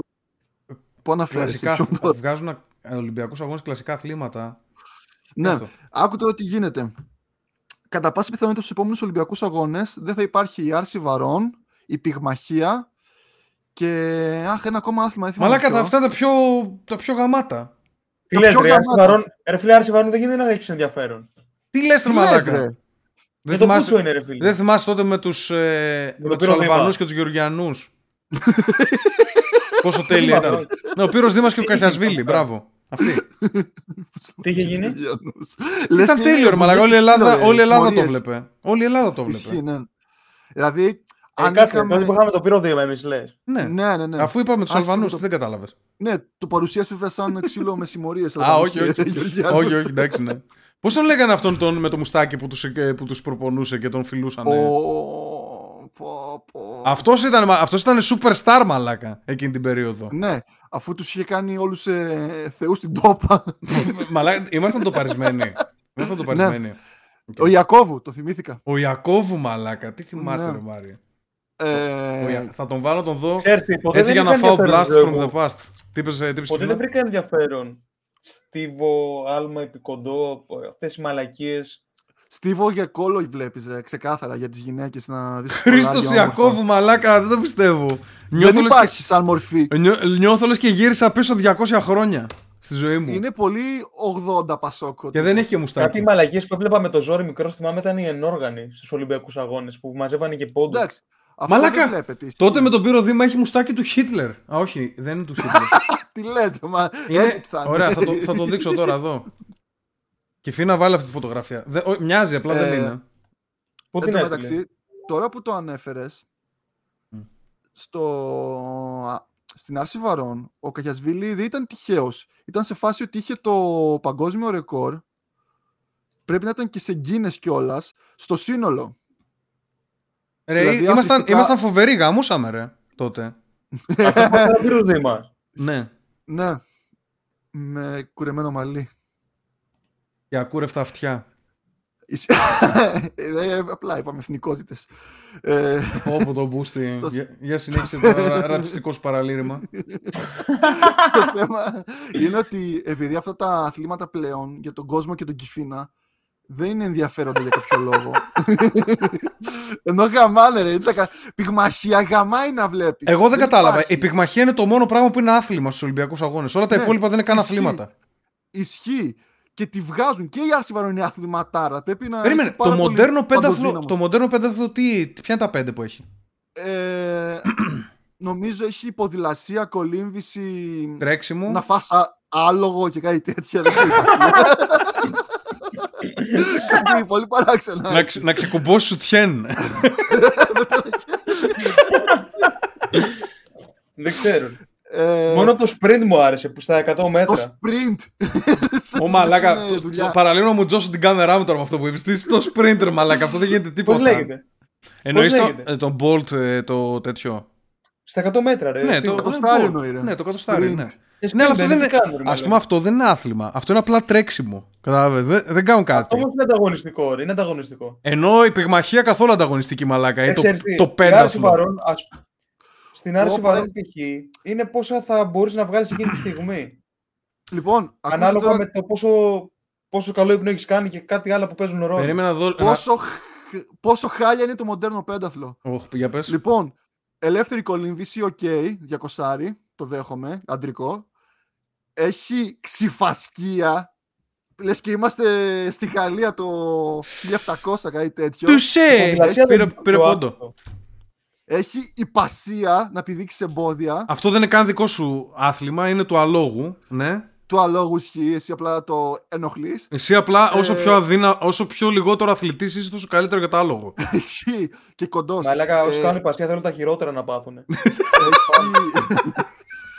Έχει Μαλάκα δεν είναι πολύ χειρότερα, σπαστικοί που είναι και είναι ανώτεροι. Κάθονται πάνω στο άλογο και κοιτάνε με υφάκι, Τι μαλάκα. λες, βρήμα, πού το είδες αυτό, ρε, Πού το είδε. Σου λέω τους αγώνες, ρε μαλάκα. Με υφάκι. Κοιτά- είναι, έτσι, είναι έτσι, κοιτάνε στην κάμερα. Λες και να Παρακάτσα, ναι. Εγώ θα πάρω Λες και είναι χρυσό. βασιλιάδες. Ε, κάτσε, κάτσε. Έχει σ- σκοποβολή με αυτή τη μαλακία το, την καραμπίνα που ρίχνει πάνω σε, Ναι. σε δίσκους και cross country running. Τώρα τι εννοεί, λογικά εννοεί Δεν νομίζω να Ξέρεις, παίρνουν τα τρέξιμο- κροσάκια. Λογικά τρέχουν σε ανώμαλο. σε ανώμαλο έδαφος. Ναι, είναι πολύ χαλιά το μοντέρνο πένταλο. Καλά κάνουν και το κόψαν. Το, αυτό το καλά το κάνανε. Το, ε, Πώς τον λέγανε α, τον ε, Τζένερ. Τον Κέιτλιν Α, τον, Τζένερ. ε, Bruce τον Jenner. Bruce, ε, Ο Bruce Bruce, Banner θα ο έλεγα. Bruce Jenner, είδα το ντοκιμαντέρ του εκεί που λέει για το, για το δέκαθλο που έκανε και εκείνο ήταν πολύ καβλιάρικο μαλάκα. Εκείνο, το, Ναι, κα- το ή- δέκατο γαμούς- εκείνο ήταν δεκάμους- όντως είσαι ο καλύτερος αθλητής από όλους άμα βγεις πρώτος Ισχύει. αυτό. Ήταν κάτι σαν να είναι εκείνο το ninja. Ναι, ισχύει, Που ισχύει. ήταν, μαλάκα, που ήταν Ισχύει. ο Βούλγαρος από τους κρίκου που δεν κέρδισε ποτέ τον ε, ταμπάκι. Και Ναι. συνέχεια πήγαινε εκεί και, και έχανε και από Ιαπωνέζους που ήταν τόσο Και αποτυχημένοι. από γυναίκες. Ε, ναι. ε, Πάντως, τώρα που ανέφερες στον Τζένερ, πώς δικαιώθηκε το Family Guy που είχε δώσει prediction; Τον είχε δείξει και καλά ότι ή- ήταν ε, καλεσμένος στο στρατό στους Ήτανε- Marines και τους έκανε drag queen show τους είχε κάνει. Ναι, ήταν ήδη που στράκος όμως. Δηλαδή ακουγόταν πολλά Α, ήτανε; χρόνια. Ήτανε πολλά, δεν το ξέρω, πολλά δεν το χρόνια ξέρω. ήταν η συζήτηση. Δηλαδή δεν έσκασε Δεν μια το μέρα ξέρω. και είπε Είμαι γυναίκα. Ε, Ναι, και ναι. χρόνια πριν, ας πούμε, τον πιάνανε να κάνει πλαστικές. Στράκος. ήτανε, ήτανε που στράκος, ναι. ε, Τέλος πάντων, να το γυρίσω λίγο εκεί που μείναμε, ότι δεν γίνεται να κρατάς π.χ. αυτή τη βλακεία το. Α, βασικά, βάλαν κάτι αθλήματα όπως skateboard και να διώχνεις την πυγμαχία που γαμάει. Η πυγμαχία δεν έπρεπε να βγει, όντως είναι Έχουν πολύ. βάλει ηλίθιο. skateboard στους Ολυμπιακούς Αγώνες. Ναι, και κερδι- κερδίζουν κάτι οι Ιάπωνες ε, πολύ έτσι, Ιάπωνες. γέξι φλωράκια. Οι Ιάπωνες, Θα αυτό, οι Ιάπωνες. Θα επιστρέψουν ήμουν στο, στα trends. Ή Ω, μαλάκα. Κέρλινγκ. Κέρλινγκ, να πεθάνει όποιος το σκέφτηκε. Δεν είναι άθλημα. Όπα, ρε, ρε. κέρλινγκ. Τι είναι το. Κάτσε, κάτσε, τι είναι το curling. Ξέρεις ποιο είναι, είναι αυτό με τον πάγο που σμπρώχνεις μια πέτρα και πρέπει να πάει στο κέντρο και μετά έρχεται κι άλλος με μια πέτρα από πίσω και πρέπει να διώξει Είναι αυτό κι που άλλος. σκουπίζουν γρήγορα Με για τις να, σκούπες, για, για να, ρε για να μαλάκα, δεν παρκάρει. σε- Ναι, δεν σε Αυτό θα δει δω στους άτομα Simpsons, τώρα. νομίζω. Αυτό είναι παιχνίδι για την κατασκήνωση, ρε Μαλάκα. Δεν είναι άμα άθλημα. δεις- Τι μούτρα είναι όλοι που συμμετέχουν, είναι κάτι τυπάδες από το Οχάιο και την Οτάβα με ένα μουστάκι αυτό το καμπυλωτό που φτάνει μέχρι εδώ. Μαλίλα σποτήρα και καπελάκι Αμέρικα. Ε, ρε γαμίσου, ρε, μα τι είναι αυτή η Κάτσε, εικόνα για το αθλη- dodgeball, είσαι- το dodgeball το έχουν βάλει. Όχι, σεβάστηκαν. Επειδή Πρέπει να το μόνο βάλουν και είχε αυτό, μια- μαλάκα. Με τον ε, Adam Sandler, με ποιο ήταν το dodgeball που το διακομωδεί; Ε, πώς τον λένε, ο... Ο άλλος που ήταν έτσι, όλο- που είναι κολλητός του Adam Sandler, ο... Αυτό ποιο είναι που λέτε τώρα; το dodgeball, τα μήλα, ρε. Τα μήλα, ναι. Αλλά στην Αμερική Είναι είναι αυτό πολύ το παίζουν- πιο... Το παίζουν αυτό άνθρωποι πάνω από 8 χρονών. Στα, στην Αμερική είναι άθλημα κανονικά. Τώρα ρε. με κόλλησες Μάρια θα πάω να δω ποιος παίζει το Zoolander. Ε, Ben Stiller. Ωραία. το Ε, βρήκα. ναι, κατάλαβες επειδή έκανα Ναι. έτσι εδώ. ναι, έκανες, έκανες το... Πώς λέγεται cold ε, κάτι, δεν θυμάμαι. ε, καλά, Ολυμπιακούς Ναι, να αγώνες, πεθάνουμε. κανείς δεν ασχολείται με Ολυμπιακούς αγώνες, η αλήθεια Ε, είναι. ναι, ρε, αλλά δεν Αλλά- βγάζει σε αθλήματα. Όχι, το γαμίσανε. Και έχω ακούσει και άλλα αθλήματα έτσι λίγο ψηλοπερίεργα, Μάρια, αλλά δεν τα θυμάμαι τώρα ότι βάλανε. Και γενικότερα γίνονται περίεργα πράγματα. Τώρα, το, τώρα είναι στην Κίνα οι χειμερινοί Ολυμπιακοί Αγώνες. Και όλοι κράζουν επειδή τους πήγαν στην Κίνα ενώ αυτοί ευθύνονται για τον COVID. Και ταυτόχρονα, ξέρω εγώ, βγήκε η Νάνση Πελώση, μία τέλος πάντων ε, της Αμερικής, και είπε στους αθλητές ότι τώρα που θα πάτε εκεί, ε, αν μπορείτε, βουλώστε λίγο το στόμα σας. Δηλαδή, μην αρχίσετε να λέτε για το καθεστώς Ναι. και τέτοια. Δηλαδή, τους έλεγε κάτι τέτοια, ότι δεν έχει νόημα, μπορεί να αντιδράσουν έντονα. Ξέρεις, γενικότερα. Πού είναι οι Ε, επόμενοι, είπες; ε, τι είπες και Φίνα, δεν άκουσα. Πού θα γίνουν οι επόμενοι Ολυμπιακοί Αγώνες, είπες; Ξέρω ότι. χειμερινή; Δεν, δεν ξέρω. Τώρα οι χειμερινοί ήδη γίνονται αυτή τη στιγμή. Στο, ή μπορεί να τελείωσαν κιόλας. Στο, στο Πεκίνο. Στην Κίνα. Εν τω μεταξύ έγινε ένα έτσι, άτυπο ρεκόρ στο, ξέρεις, σ- στο σκι στην κατάβαση που κάνεις την κατάβαση, πας σε μια έτσι, πλατφόρμα και κάνεις στον αέρα τούμπες και τέτοια ρε, Ναι. σαν ε, στην κολύμβηση και μια κοπελίτσα 16 χρονών κατάφερε να κάνει τρι- τετραπλή περιστροφή και μπήκε στο Guinness. Που είναι Τετραπλή πιο περιστροφή, δύσκολο. ε. Ναι. Nice. Μπράβο. Αυτό κάπου το είδα κι εγώ. Τετραπλή περιστροφή ακούγεται ακραίο, όντως. Πάντως αυτό Ή- που γίνεται κάθε τέσσερα χρόνια δεν είναι λίγο κακό. Γιατί κάποιος μπορεί να είναι στο peak του στο ενδιάμεσο, εκεί στα δύο χρόνια. Στο peak της καριέρας του και να είναι πιο δυνατό. Εντάξει, ρε, εσύ, εγώ νομίζω ότι η ζωή ενός αθλητή, ας πούμε, κρατάει. Άμα είσαι έτσι σε αυτό το επίπεδο, μπορεί να κρατήσεις 10 χρόνια. Άμα δεν έχεις τραυματισμούς. Η μαλακία είναι Και αυτό άμα ότι μπορεί. παίζεις curling. Ε, Ρε, παιδί, ας πούμε, Ναι, υπάρχουν αλλά μπορεί να αθληταράδες. κάνεις το ρεκόρ σου. Το ρεκόρ σου να το έχεις στα δύο χρόνια, ας πούμε. Ναι, ισχύει. Ε, Είναι λίγο ψιλοενδιάμεσο, μπορεί να είσαι πολύ. άκουγα- να μην σου κάτσει πολύ. Μετά από μια δύο άλλη χρόνια είδα. ξέρω. Σε δύο χρόνια γίνεται πολλά. Αλλά γι' αυτό. δεν είναι ότι έχεις τρελό Μπορεί να peak. τραυματιστείς, Δεν είναι ας ότι έχεις πούμε, τρελό peak, ας πούμε, όμως συγκεκριμένα ας πούμε, στα 22 σου. Και ότι στα 20 Άκου το- ή στα 24 έχεις μεγάλη διαφορά, κατάλαβες; Είναι. κοίτα εδώ, ε, Όταν είσαι υπεραθλητής, ας πούμε, ο Ρονάλντο αυτή τη στιγμή είναι 38 χρονών, πόσο είναι, αλλά το σώμα του είναι 23 χρονού. Δηλαδή κάποιοι κρατιούνται πολύ καλά. από Ναι, αλλά και αθλητές. πάλι δεν είναι το ίδιο. Δεν είναι σαν το peak του. Δηλαδή τώρα δεν, δεν το βλέπεις να τρέχει πολύ. Ε, τρέχει πολύ, έχει αλλά όχι, πλήρη όχι επιλογές. τόσο πολύ, ναι. Είναι ανάλογα και τι άθλημα κάνεις. Π.χ. άκουγα μια Ελληνίδα που έκανε συγχρονισμένη κολύμβηση που κάνουν ξέρεις, όλες μαζί ναι. ε, να συγχρονιστούν κάτω από την πισίνα κλπ. Και από αυτά που διάβασα θεωρούταν ε, διαχρονικά μέσα στο top ε, 20 ή κάτι τέτοιο. Και η Ελληνική Ομοσπονδία, επειδή σε αυτά τα αθλήματα, όπως και στην όργανη γυμναστική, μέχρι τα 22 βαριά ε, ασχολείσαι. Ενώ ήταν ήδη με, ακόμα μες stop, της πρότεινε να σταματήσει και για να γίνει προπονήτρια. Ενώ αυτή ήθελε ακόμα να συμμετέχει, δηλαδή το είχε. Μμ. Αυτό είναι και αναλόγω στο τι άθλημα είσαι. Πώς πω, στα αρχίδια μας. Ένα είναι το άθλημα. MMA, UFC, μόνο αυτό πλέον υπάρχει. Ε, Και δεν το- θα πει ποτέ όμως. Φαντάζεσαι. Α, αυτό πρέπει να βάλουν. Δεν ξέρω. Ε, τα μπάσκετ και Δεν τα είχαμε τέννη και trend αυτά για υπάρχουν Ολυμπιακούς ακόμα στους αγώνες. Ολυμπιακούς. ναι, ναι, ναι, ναι. Εντάξει, πάλι καλά. Ε, το μπάσκετ κιόλας ενώ Τραβάει κόσμο. έχει, ενδ- έχει ενδιαφέρον, αλλά. Εγώ μέχρι μόνο σε μπάσκετ ένα- βλέπω πλέον Ολυμπιακούς Αγώνες, αλήθεια. ε, μέχρι- Κατεβάζουν, μέχρι και κανονικές ντε- ομα... κανε- κατεβάζουν καλές ομάδες ή βάζουν τα Ναι, ρε. δεύτερα; Ε, ναι, ναι, ναι. Στο εξαρτάται. μπάσκετ κανονικά. Εμείς πέρσι π.χ. είχαμε τον Αντετοκούμπο που ήταν ακόμα στα playoffs και δεν ήρθε καν σκέψου. Ε, Και λογικό, είχαμε απώλειες. Και, λογικό είναι. και εντάξει. όσε ομάδες έχουν ομάδες Ε, στο NBA στα playoffs δεν, δεν πηγαίνουν αυτοί. Βασικά, ε, στο ποδόσφαιρο υπάρχει περιορισμός. Είναι τρεις επαγγελματίες στο ποδόσφαιρο. Τι εννοείς, οι άλλοι τι Όριο. είναι; Όλοι οι άλλοι είναι ή κάτω των 18 είναι ερασιτέχνες. Ερασιτέχνες ποδοσφαιριστές στους Ολυμπιακούς Ναι. Αγώνε. Δηλαδή μπορώ να πάω. Και εγώ. μάντεψε. Ναι, ε, μάντεψε στους Ολυμπιακούς Αγώνες π.χ. του 2004 ποιους πήρε από επαγγελματίες. Μμ, Δεν θα το Μπασινά. βρει, δεν θα το βρεις. Βίντρα. Βίντρα. Λουκά Βίντρα σε εθνική. Έχεις τρεις επιλογές από Έλληνες που με Βίντρα. Ωραία. Πατσατζόγλου Ούτε ένας Έλληνας μέχρι στιγμής. Και, και Δημήτρη Παπαδόπουλο πρέπει να πήρε. Ποιος είναι ο Δημήτρης Το Παπαδόπουλος; Μηταρά. Αυτός με έπαιζε Δημήτρη Κωνστα- περίεργη. ναι, με τον Κωνσταντίνου κορυφή στο double. Ο Ρωσοπόντιο ρε με τη μύτη που είχε φαλάκρα. Ο Παπαδόπουλος, ναι, ναι, ναι. ναι, ναι. Αν μπορεί να κάνω λάθος στον Πατσατζόγλου και να πήρε στολτίδι, μόνο αυτό δεν θυμάμαι. Δεν είμαι Ο σίγουρος. Στολτίδης έχει τεράστια διαφορά με τον Πατσατζόγλου, η αλήθεια. Ναι, ναι, και ήταν και παικτάρα. Ήταν Ρε ποδόσφαιρο Αλλά- δεν βλέπει κανείς νομίζω. Ο Στολτίδης ήταν Ολυμπιακός παιχτάρα. Ο Πατατζόγλου ήταν η Παιχτάρα. γυφ- η γυφτάρα. Δεν ήταν αυτή. Ε, τη- αγώνες. Κάτσε λίγο ρε. Υπάρχουν Ολυμπιακοί αγώνες και, πο- και στο ποδόσφαιρο. Ναι. Ναι. Αλλά από ό,τι Απλά λέει αυτός, επειδή- μαλάκα πήγε. Και, και οι άλλοι ποιοι είναι, περίμενε. Οι άλλοι Για αυτό δεν το τι, βλέπει κανένας. οι άλλοι τι είναι, Είναι- Μάριε; Είναι α, κάτω το 18 επαγγελματίες ποδοσφαιριστέ, δηλαδή μπορούσε να πάρει τον Νίνι Το Μέση. τότε. ναι. ναι, το Μέση. Ή ε, που παίζουν σε ερασιτεχνικές κατηγορίες. Δεν είναι επαγγελματίες full. Δηλαδή, α, αν παίζεις δεύτερη κατηγορία, δεν σε παίρνουν. Πρέπει να είσαι τοπικό, ας πούμε. Μ, Ναι, νομίζω κάτι τέτοιο ισχύει. What the fuck; Ναι, υπάρχει λίγο θέμα με- με τη FIFA και την ε, Ομοσπονδία Ολυμπιακών Αγώνων. Καμιά αλλά FIFA έχει- παίρνουμε. Χρόνο από το μεταξύ. Πάντως ο Βίντρα πρόλαβε και βάλε Το αυτό το μπασκετάκι πάντως είναι ωραίο. την Κορέα. στο- και στο Ολυμπ- Δηλαδή η Γαλλία φέτος τα πήγε καλά που είχα δει λίγο.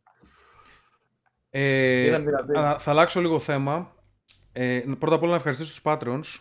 Ένα στα γρήγορα, μια ευχαριστία καλή. Ε, που τους έχω να δεις. Λοιπόν, έχουμε τον Red Devil, Άρρωστος, Flipper, Zero Tolerance, Crispy, Σπύρος Καμιλάλης, Pathway, George Ball 99, Σωτήρης Λόλης, Γκέον 24, Roger Jack, Αλέξανδρος 95, F-Style, Χρόνος Φουντουκίδης, Θοδωρής 89, Bastagor, Willius Hunter και φυσικά ο GRG Παπάιο, ο οποίος ε, Έκανε; επειδή είναι στο, στην top κατηγορία δικαιούται από την κατηγορία την τέταρτη να μας δίνει ένα θέμα μία φορά το μήνα. Και το θέμα που μας έδωσε αυτή τη φορά και θα ήθελα λίγο να το συζητήσουμε τώρα έτσι ένα δεκαλεπτάκι είναι το αν ζούμε σε simulation αυτή τη στιγμή. Παντέλεια ερώτηση. Παντέλεια. Αλλά δεν είμαι ο Elon Musk να το απαντήσω. Ξέρω, όχι, πλάκα. Ε, Βασικά ξέρεις τι. Όχι, θα το κρατήσουμε για teaser για να το συζητήσουμε σε, σε επόμενη εκπομπή, γιατί είναι μεγάλο. μ, Θέλω να πω ναι, πολλά είναι κι ωραίο εγώ. θεματάκι. Ε, Ναι, α- μην το απλά, να κάψουμε, ξέρεις, είναι ε, απλά να ξέρεις GRG ότι το κρατάμε θα το συζητήσουμε οπωσδήποτε αυτό το συγκεκριμένο, αναλυτικά. Σας το λέω και σε ένα άμα είναι Μάρια και Κεφίνα για να το ψάξετε λίγο. Ναι, ναι, όχι και Για το κρίμα να. μ, Τέτοια ερώτηση τη χαραμίσουμε σε δεκάλεπτο. Ναι, και ναι, ναι, και για αυτό. τον ε, GRG κρίμα. Ναι, όχι, και εγώ θέλω να πω καμιά 20 μαλακίες πάνω σε αυτό το θέμα, οπότε ψάξτε το. Κεφίνα κατάλαβες περί τίνος πρόκειται η ερώτηση; Μα πες- Το για έχω πες τι. ακούσει αυτό. Το έχεις ξανακούσει. Άμα, είμαστε στο Matrix, ας πούμε, κάτι τέτοιο.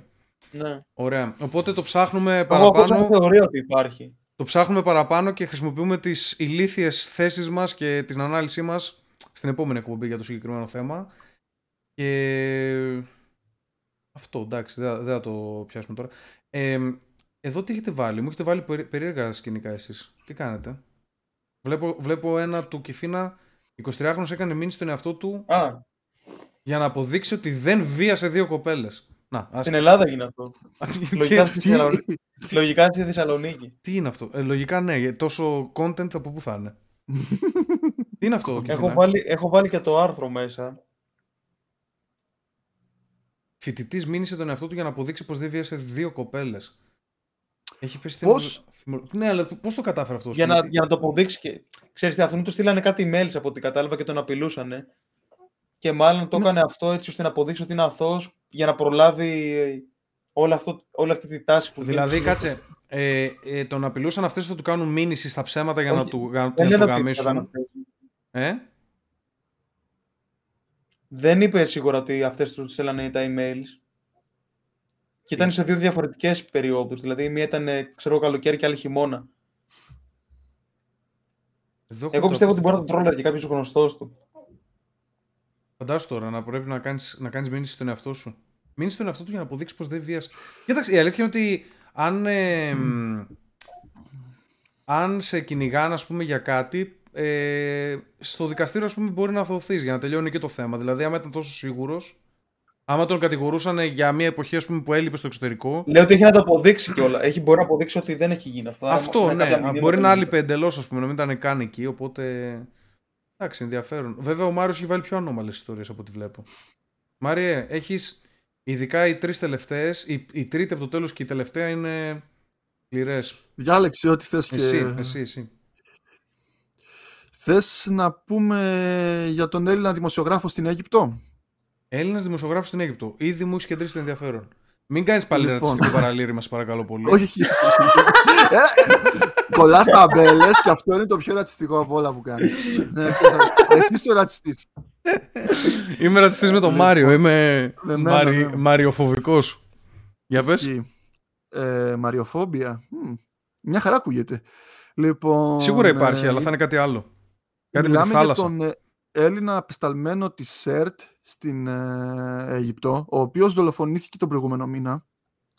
Θεός Και ε, στην αρχή δεν ξέρανε να το αιτιολογήσουν τι και πώς, απλά ξέραν ότι κά, σχετιζόταν κάπως ένας φίλος του διανομέας φαγητού από, ένα, από μια ένα εστιατόριο το οποίο πήγαινε και είχαν δει να ανταλλάσσουν κουβέντες.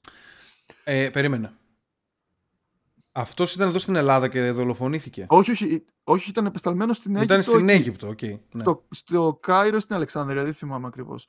Ε, μετά, όπως προχώρησαν οι έρευνες, ε, αυτός από φίλος του αποδείχτηκε ότι ε, μάλλον είχαν σεξουαλικές επαφές με τον διανομέα και τελικά κατηγορήθηκε ο ίδιος ο διανομέας ότι, ότι τον δολοφόνησε. Μαρτύρησε μάλλον, πρέπει να είναι η καθομολογία δράστη κιόλας, ότι ε, μαχαίρωσε τον ε, Έλληνα δημοσιογράφο αφού κάναν σεξ και αρνήθηκε να τον πληρώσει.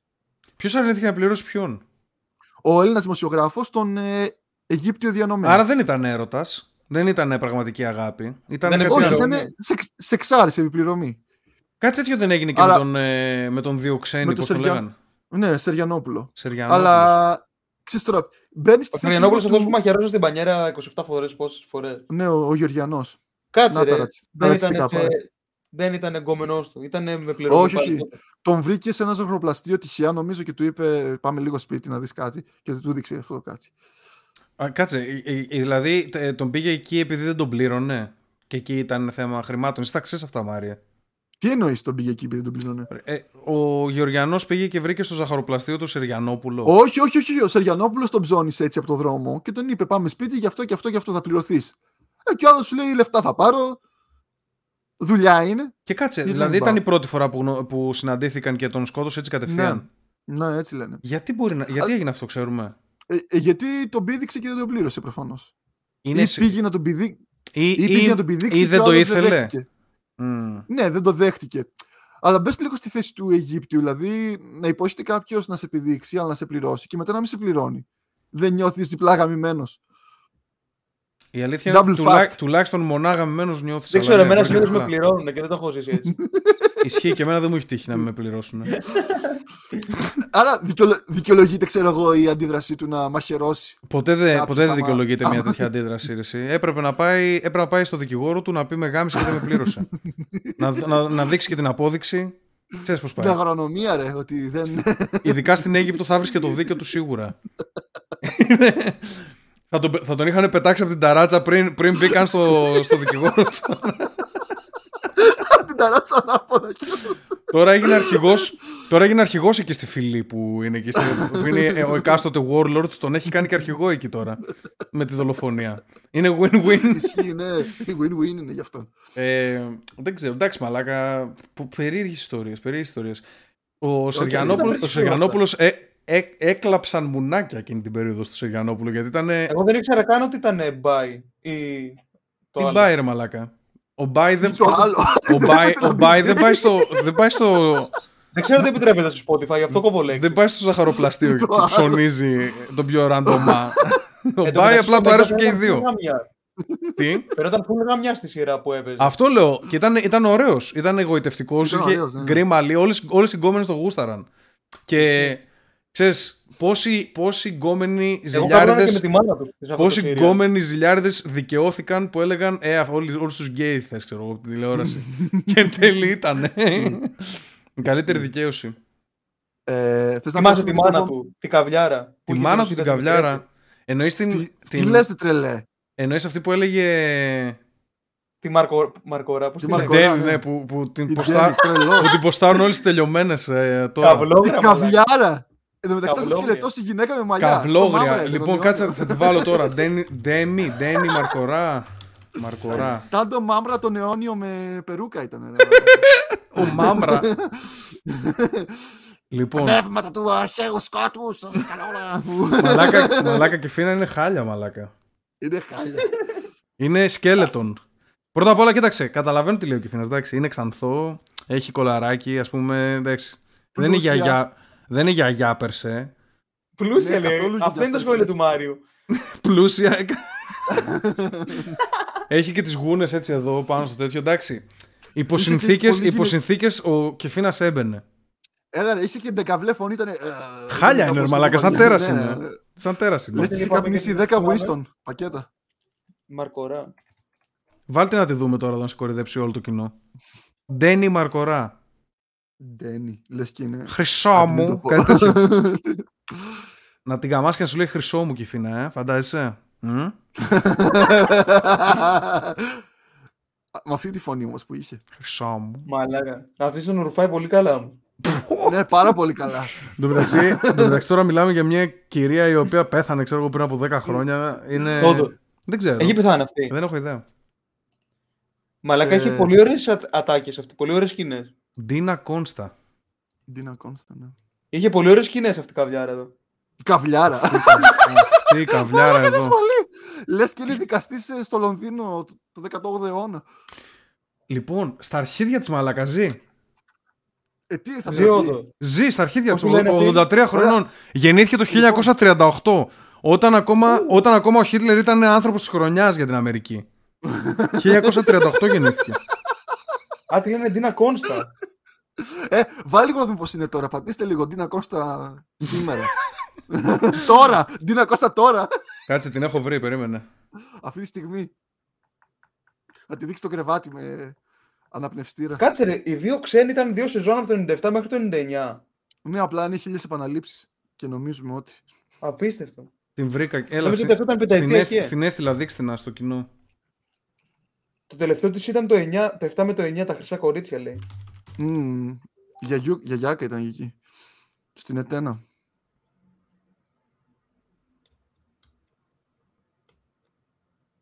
Πω, πω. Έχει καριέρα από το 76, μαλάκα. Δείξε ρε! Να δω. Πόρε, μαλάκα γάμι σου. Δεν ξέρω δείξε. μαλάκα να καβλώσει ο Μάριος. Θα ξεράσω, μαλάκα.